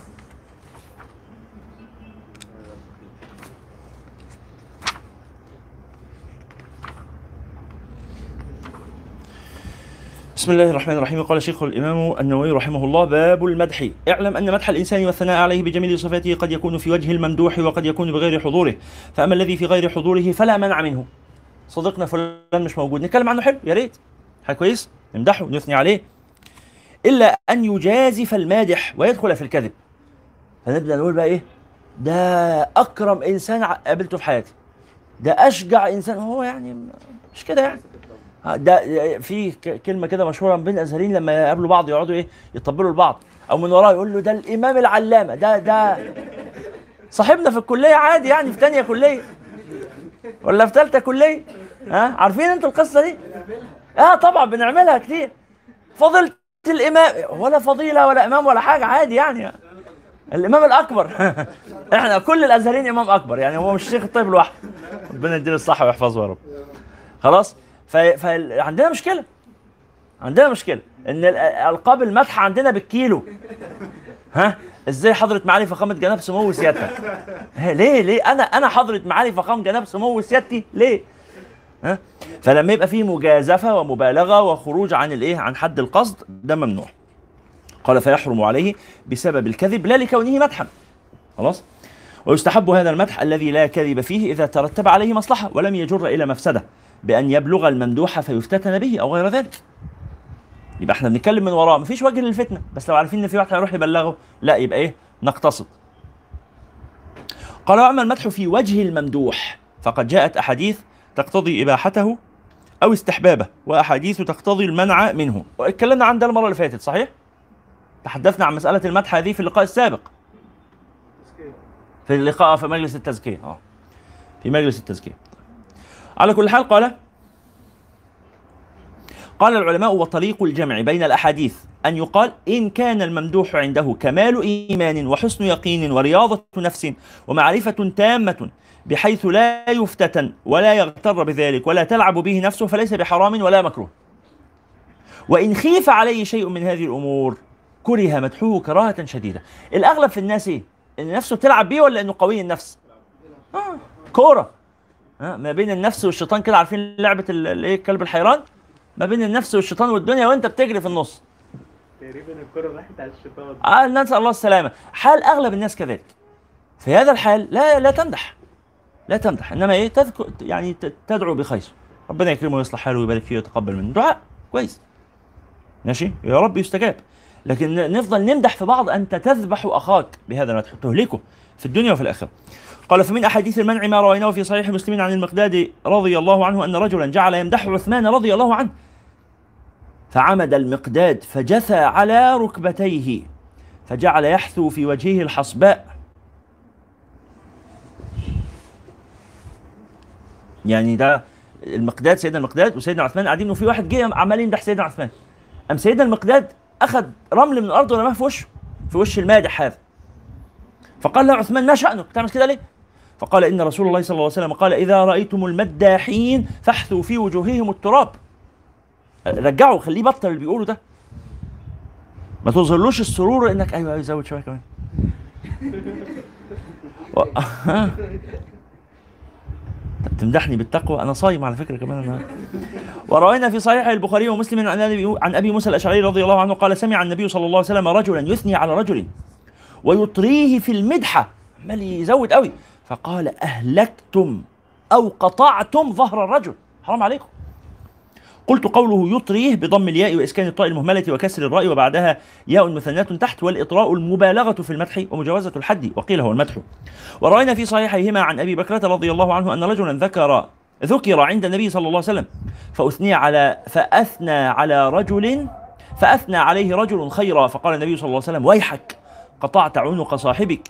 يقوله مرارا إن كان أحدكم مادحا لا محالة فليقل أحسب كذا وكذا إن كان يرى أنه كذلك وحسيبه الله ولا يزكي على الله أحدا. أظن إنه هو. أي كلمة أظن دي في حد ذاتها فيها إيه؟ يعني شك كده مش مش قاطع بإنه أفضل إنسان في الدنيا. نردد الآذان ثم نواصل. حتى لو الراجل التاني مخ صلي على النبي ونردد الآذان ثم نواصل.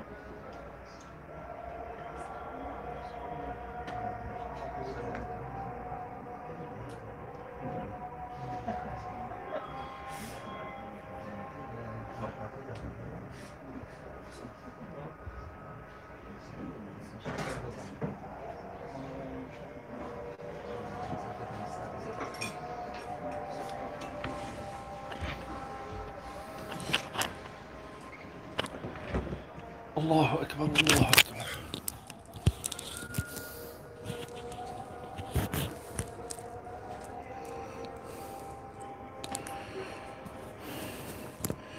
لا إله إلا الله اللهم رب هذه الدعوة التامة. والصلاة القائمة آت سيدنا محمد الوسيلة والفضيلة والدرجة العالية الرفيعة وابعثه اللهم المقام المحمود الذي وعدته. صل اللهم على سيدنا محمد وعلى آله وصحبه وسلم.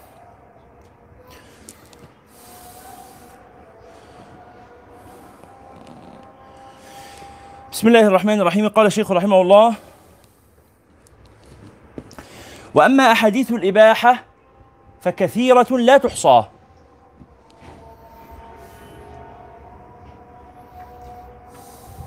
ولكن نشير إلى أطراف منها. فمنها قوله صلى الله عليه وعلى آله وصحبه وسلم يا ناس اللي قاعدين ساكتين. عجيب يعني بخل عجيب. صلى الله عليه وعلى آله وصحبه وسلم. فمنها قوله صلى الله عليه وعلى آله وصحبه وسلم في الحديث الصحيح لأبي بكر رضي الله عنه ما ظنك باثنين؟ الله ثالثهما هو بيقول له إيه؟ بيمدحه. بيمدحه بإيه؟ بيقول له الله معنا. إن الله يدافع عن الذين آمنوا. بيقول إحنا مؤمنين يعني.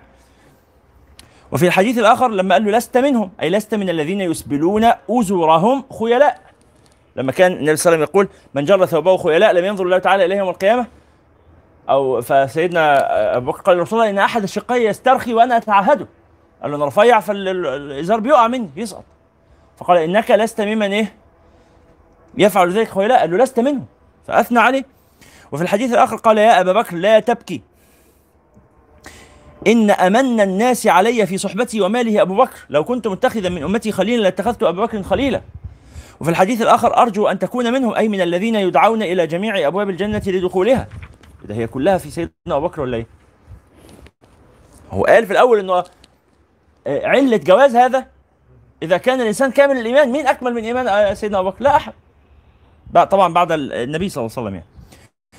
قال في الحديث الآخر ائذن له وبشره بالجنة وفي الحديث الآخر أثبت أحد فانما عليك نبي وصديق وشهيدان وقال صلى الله عليه وعلى آله وصحبه وسلم دخلت الجنة فرأيت قصرا فقلت لمن هذا فقالوا لعمر فأردت أن أدخله فذكرت غيرتك سبحان الله. قال عمر رضي الله عنه بأبي وأمي يا رسول الله عليك أغار؟ يعني ادخل ما شئت يعني. قال في الحديث الآخر الصحيح يا عمر ما لقيك الشيطان سالكا فجا إلا سلك فجا غير فجك. وفي الحديث الآخر افتح لعثمان وبشره بالجنة وفي الحديث الآخر قال لعلي أنت مني وأنا منك. وفي الحديث الآخر قال لعلي أما ترضى أن تكون مني بمنزلة هارون من موسى من موسى؟ وفي الحديث الآخر قال لبلال سمعت دف أو دفن عليك في الجنة. سمعت دف مش دف استغفر الله. سمعت دفن عليك يعني صوتا عليك في الجنة أو ضربا عليك في الجنة. وفي الحديث الآخر قال لأبي بن كعب ليهنك العلم أبا المنذر. وفي الحديث الآخر قال لعبد الله بن سلام أنت على الإسلام حتى تموت. وفي الحديث الآخر قال للأنصاري ضحك الله عز وجل أو عجب من فعالكما. اللي هو إيه لما استضافوا الراجل و... و... وترك الطعام واطعماه القصة المعروفة.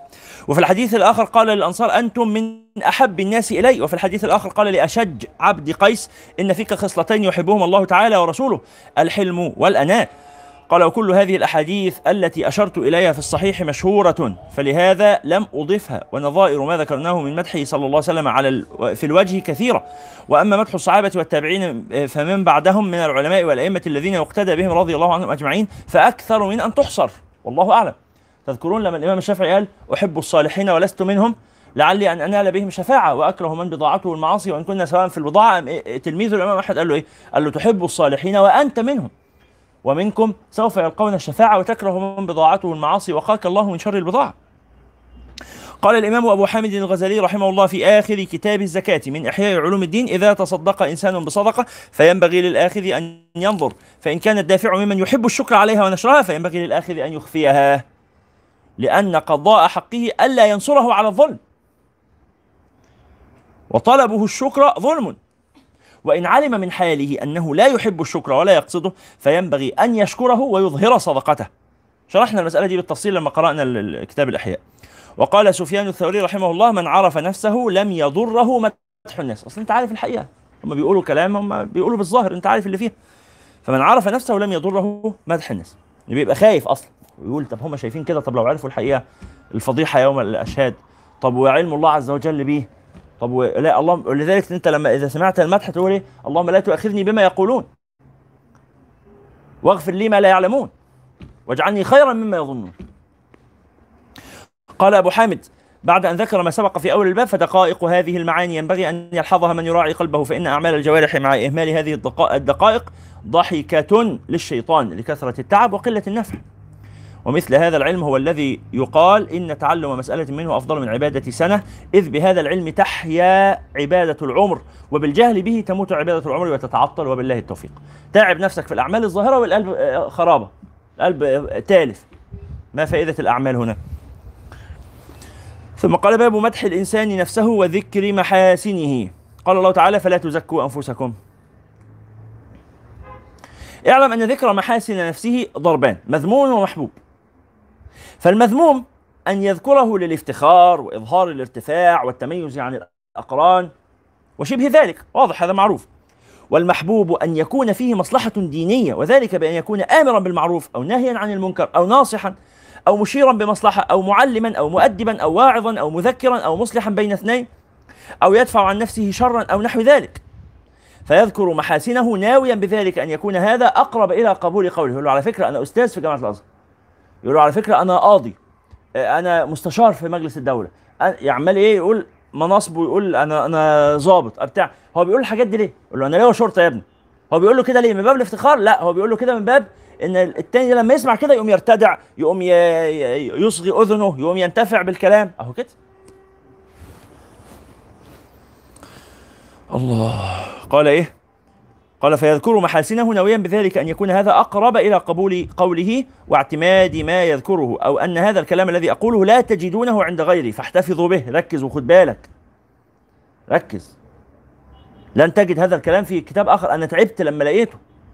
هذه نفيسة اخترعتها وعمال إيه يقول كده الكلام ده. مش من باب انه يمدح نفسه ويفخم نفسه.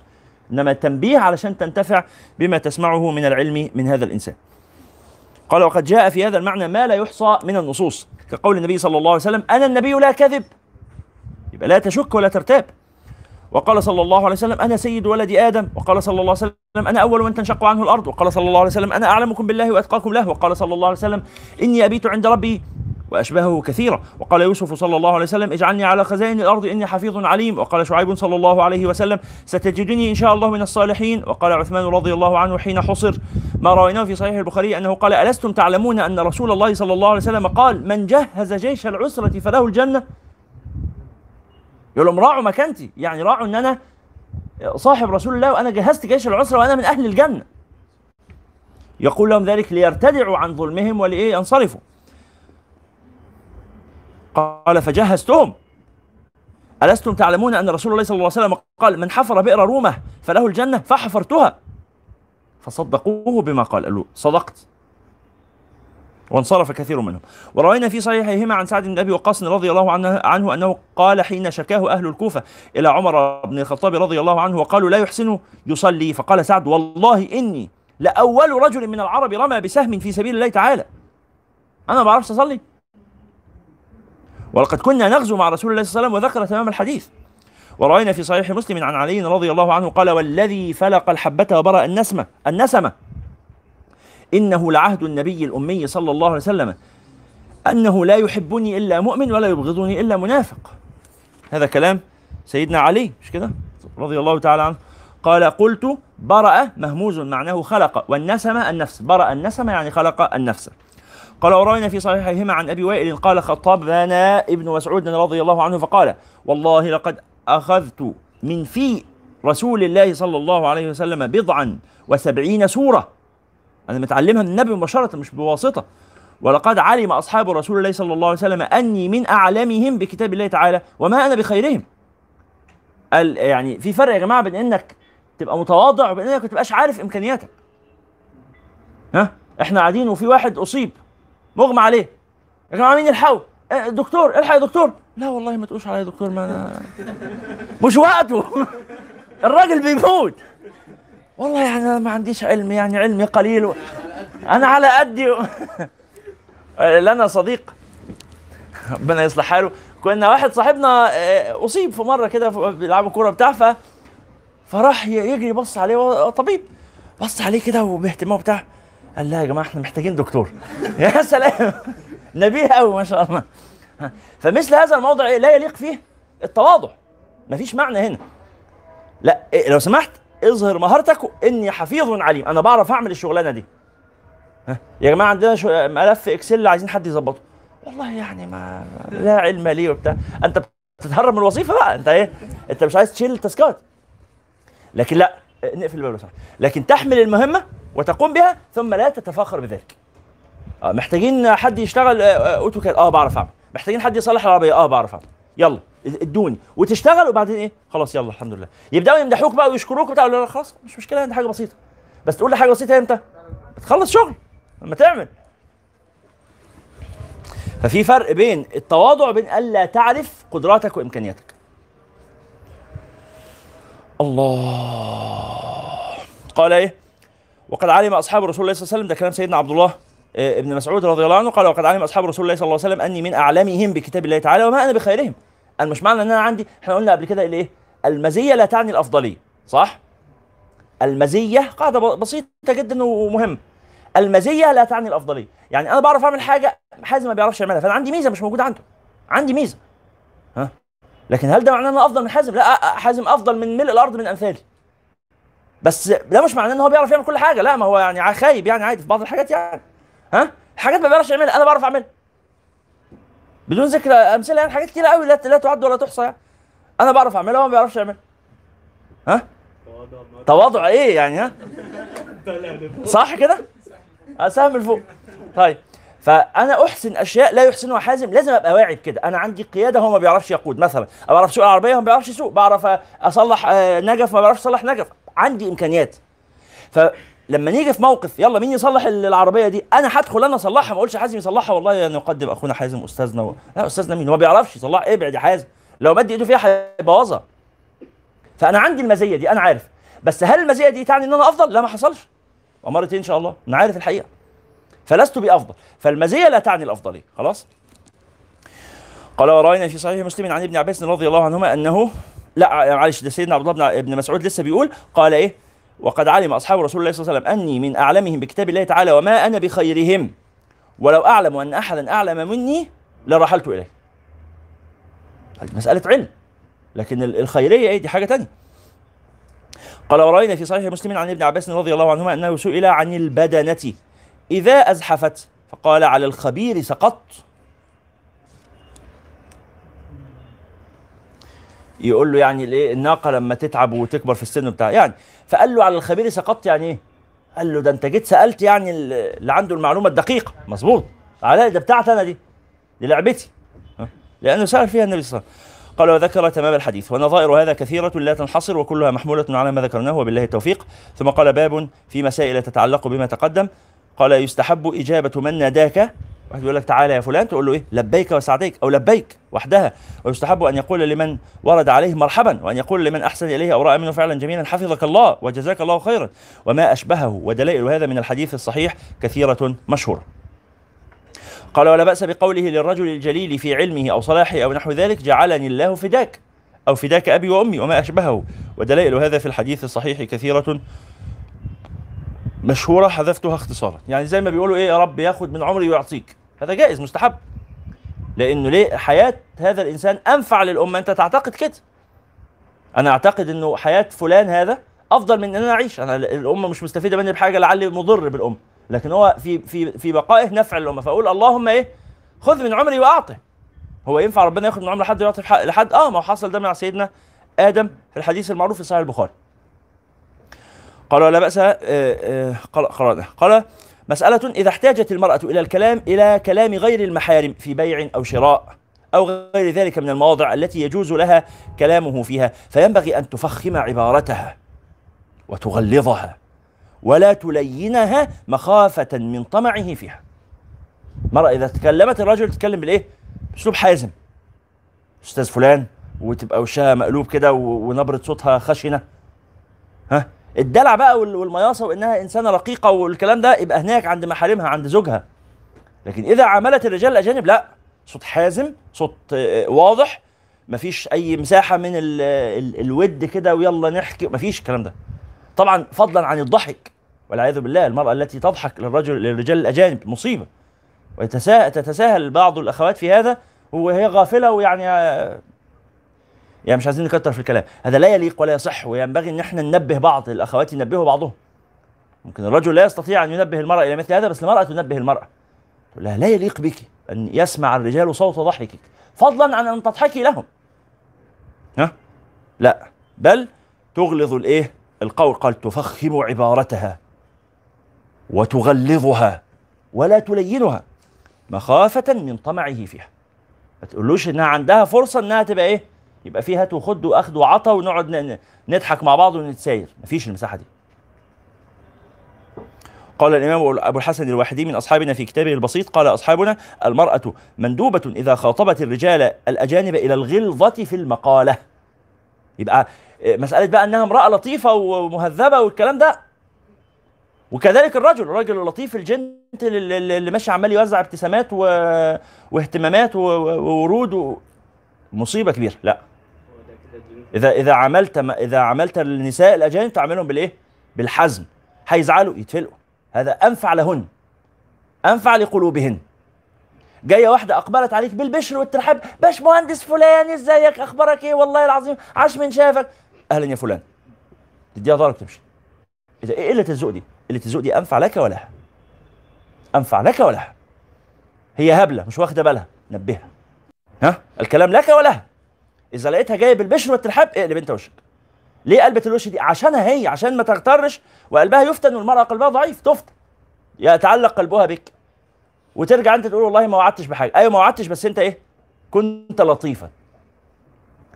كنت لطيفا. خد بالك كنت لطيفا دي ملهاش محاسبة في الفقه بس ليها محاسبة في الإيه؟ في التزكية والخلق. على حسب أنت كنت واخد بالك وقاصد ولا كنت مش واخد بالك. لو مش واخد بالك معذور إن شاء الله. ما كنتش منتبه. حكيت لكم قبل كده أكتر مرة عن ال- البنت اللي قعدت أربع سنين الكلية متعلقة بزميلها في الجامعة ومنتظر إن هو يجي يتقدم لها. أربع سنين هي متأكدة إن هو بيحبها وهي منتظراه. وكل ما يجي لها عريس ترفض عشان زميلها ده هيجي يتقدم لها أكيد بيحبها أكيد. لماذا؟ لأنه كان في أول سنة ليه في الكلية في إفطار في رمضان إفطار اتحاد الطلبة هو كان هو اللي بيوزع التمر. فأول ما فتح العلبة بدأ بيها أول واحدة أعطاها التمر قبل أن يعطي غيرها. لا هي مش في حاجة في دماغها. مش في حاجة في دماغها. الولاد كده الرجال كده. أدي إشارة زي كما قال أخونا. ال ال ال أنا أعرف شابا كان بي- بياع في السوبر ماركت وكان معتقد إن في واحدة جارته تحبه لأنها كانت تروح في الشتاء تشتري آيس كريم من عنده في المحل. يعني هذا هذا الأمر وان أضحكنا ها لكن هو ليس ليس في لا, أقول في مقام الضحك والمزاح. لا أقول للإضحاك. أنا أقول للتنبيه. تنبيه الرجال والنساء. إنه قد يغتر فطار للناس كلها. بتوزع شوكولاتة على الشركة كلها. لا يا أختي ما تعمليش كده لو سمحتي اتقي الله. ها؟ أنت إنسان لطيف ومهذب والله بتبعت آه، رسالة صباحية للجميع تقول لهم صباح الخير يومكم سعيد. ما تعملش كده مع النساء. ما تعملش كده مع النساء. كنت هتعمل كده تعمل كده مع امرأة عجوز شمطاء يئست من الرجال ويئس الرجال منها لكن شابة وليست متزوجة وهي تظن أنك لا ترسل هذه الرسالة لغيرها أصلا. ومهما حاولوا يروحوا يقولوا لها على فكرة ده لطيف مع الكل هتقول لهم لا معايا أنا مختلف. معايا أنا في حاجة مختلفة. فتنت فتن أو الرجل فتن لا تعلق. لا تعلق واذكر الله. ف آه، آه، آه، الرجل قد يفتن والمرأة تفتن. ولا الفتنة خاصة بالنساء؟ فتنة خاصة بالنساء عامة في النساء وفي وفي الرجال. فينبغي على الرجل إذا عامل النساء الأجانب برضه يبقى بهذه الإيه الخشونه بهذه ال- ال- الحدة. أنفع لها. من أنك تبقى لطيف وبعدين تهلك نفسك وتهلكها. فشوف بقى الكلام. قال الإمام أبو الحسن الواحدي من أصحابنا في كتابه البسيط قال أصحابنا المرأة مندوبة إذا خاطبت الأجانب إلى الغلظة في المقالة لأن ذلك أبعد من الطمع في الريبة. وكذلك إذا خاطبها وكذلك إذا خاطبت محرما عليها بالمصاهرة. إيه المحرم بالمصاهرة؟ اللي هو جوز أختها هل هي ممكن تتجوز جوز أختها؟ لا. لا يمكن آه، آه، آه، أختها لا يمكن جوز أختها يجمع بينها وبين أختها صح؟ بس ممكن يطلق أختها وياخدها وقد رأينا هذا أنتم برضه بتضحكوا وأنا ليس قصدي الإضحاك والله. رأينا هذا. بل رأينا من تتعمد. من تتعمد التقرب إلى زوج أختها حتى طلق أختها وتزوجها. رأينا هذا. فتنتبهي. تقولي بقى هو مش ممكن يفكر كده؟ لا ممكن يفكر كده. ده أبي محسن ده أخو جوز أختي وبتاع. لا ولا أبي محسن ولا أبي عباس. رجل أجنبي. طب هو محرم؟ آه بس ده محرمية مؤقتة. طب افرض محرمية دائمة اللي هي أم الزوجة. نفس الكلام. ليه دي محرمية دائمة؟ ال... ولكن قلنا قاعدة في الفقه. فاكرين؟ عدم الإلف مظنة الفساد. عدم الإلف مظنة الفساد. أنت متعود من هذه المرأة. أنت رحت اتجوزت بنتها. انت متعود منها المعاملة اللينة اللطيفة ال- ال- ال- كده انها أمك هي في الشرع كأنها أمك في الشرع كأنها كذلك يحرم عليك أن تتزوجها ابدا. بس الممارسة الاجتماعية إيه؟ إنك آه، آه، إذا جلست أمامك بزينة بيتها منظر غريب. أنت طول عمرك تشوفها محجبة. وبعدين تبقى قاعدة بشعرها وقاعدة بمكياج وقاعدة بلبس مزين و... إيه ده إيه ده؟ وإن كانت محرمة لكن هذا إيه؟ فساد. كالمرأة مع مع أبو زوجها. في الشرع يجوز له أن يخلو بها ويجوز له أن يقبلها هي كابنته صح؟ محرمية دائما. إحنا شرحنا الكلام ده في في المناكحات. أنا أظن إن بعضكم ما حضرش معنا الفقه. السنة اللي جاية بقى إن شاء الله. لكن آه، آه، الرجل لا يقبل زوجة زوجة ابنه فإن قبلها قبلها في جبينها ولا يقبلها في خدها ولا يعانقها. ها؟ ولا يفعل معها مثل ما يفعل مع ابنته. ليه؟ لنفس القاعدة عدم الإلف مظنة الفساد. هو متعود مع بنته طول عمرهم إن هو بيعملها بأسلوب معين. تقعد قدامه بشعرها وبنص كم وبكته عادي ولبس البيت وممكن تتزين هو صح كده؟ بنته مش مشكلة. لكن آه، مرات ابنه لا. وإن كانت في الشرع مثل ابنته تماما لكن عدم الإلف مظنة الفساد. الأصل بين الرجال والنساء والنساء إيه؟ تستر والخشونة. الله. قال وكذلك إذا خاطبت محرما عليها بالمصاهرة. ألا ترى أن الله تعالى أوصى أمهات المؤمنين.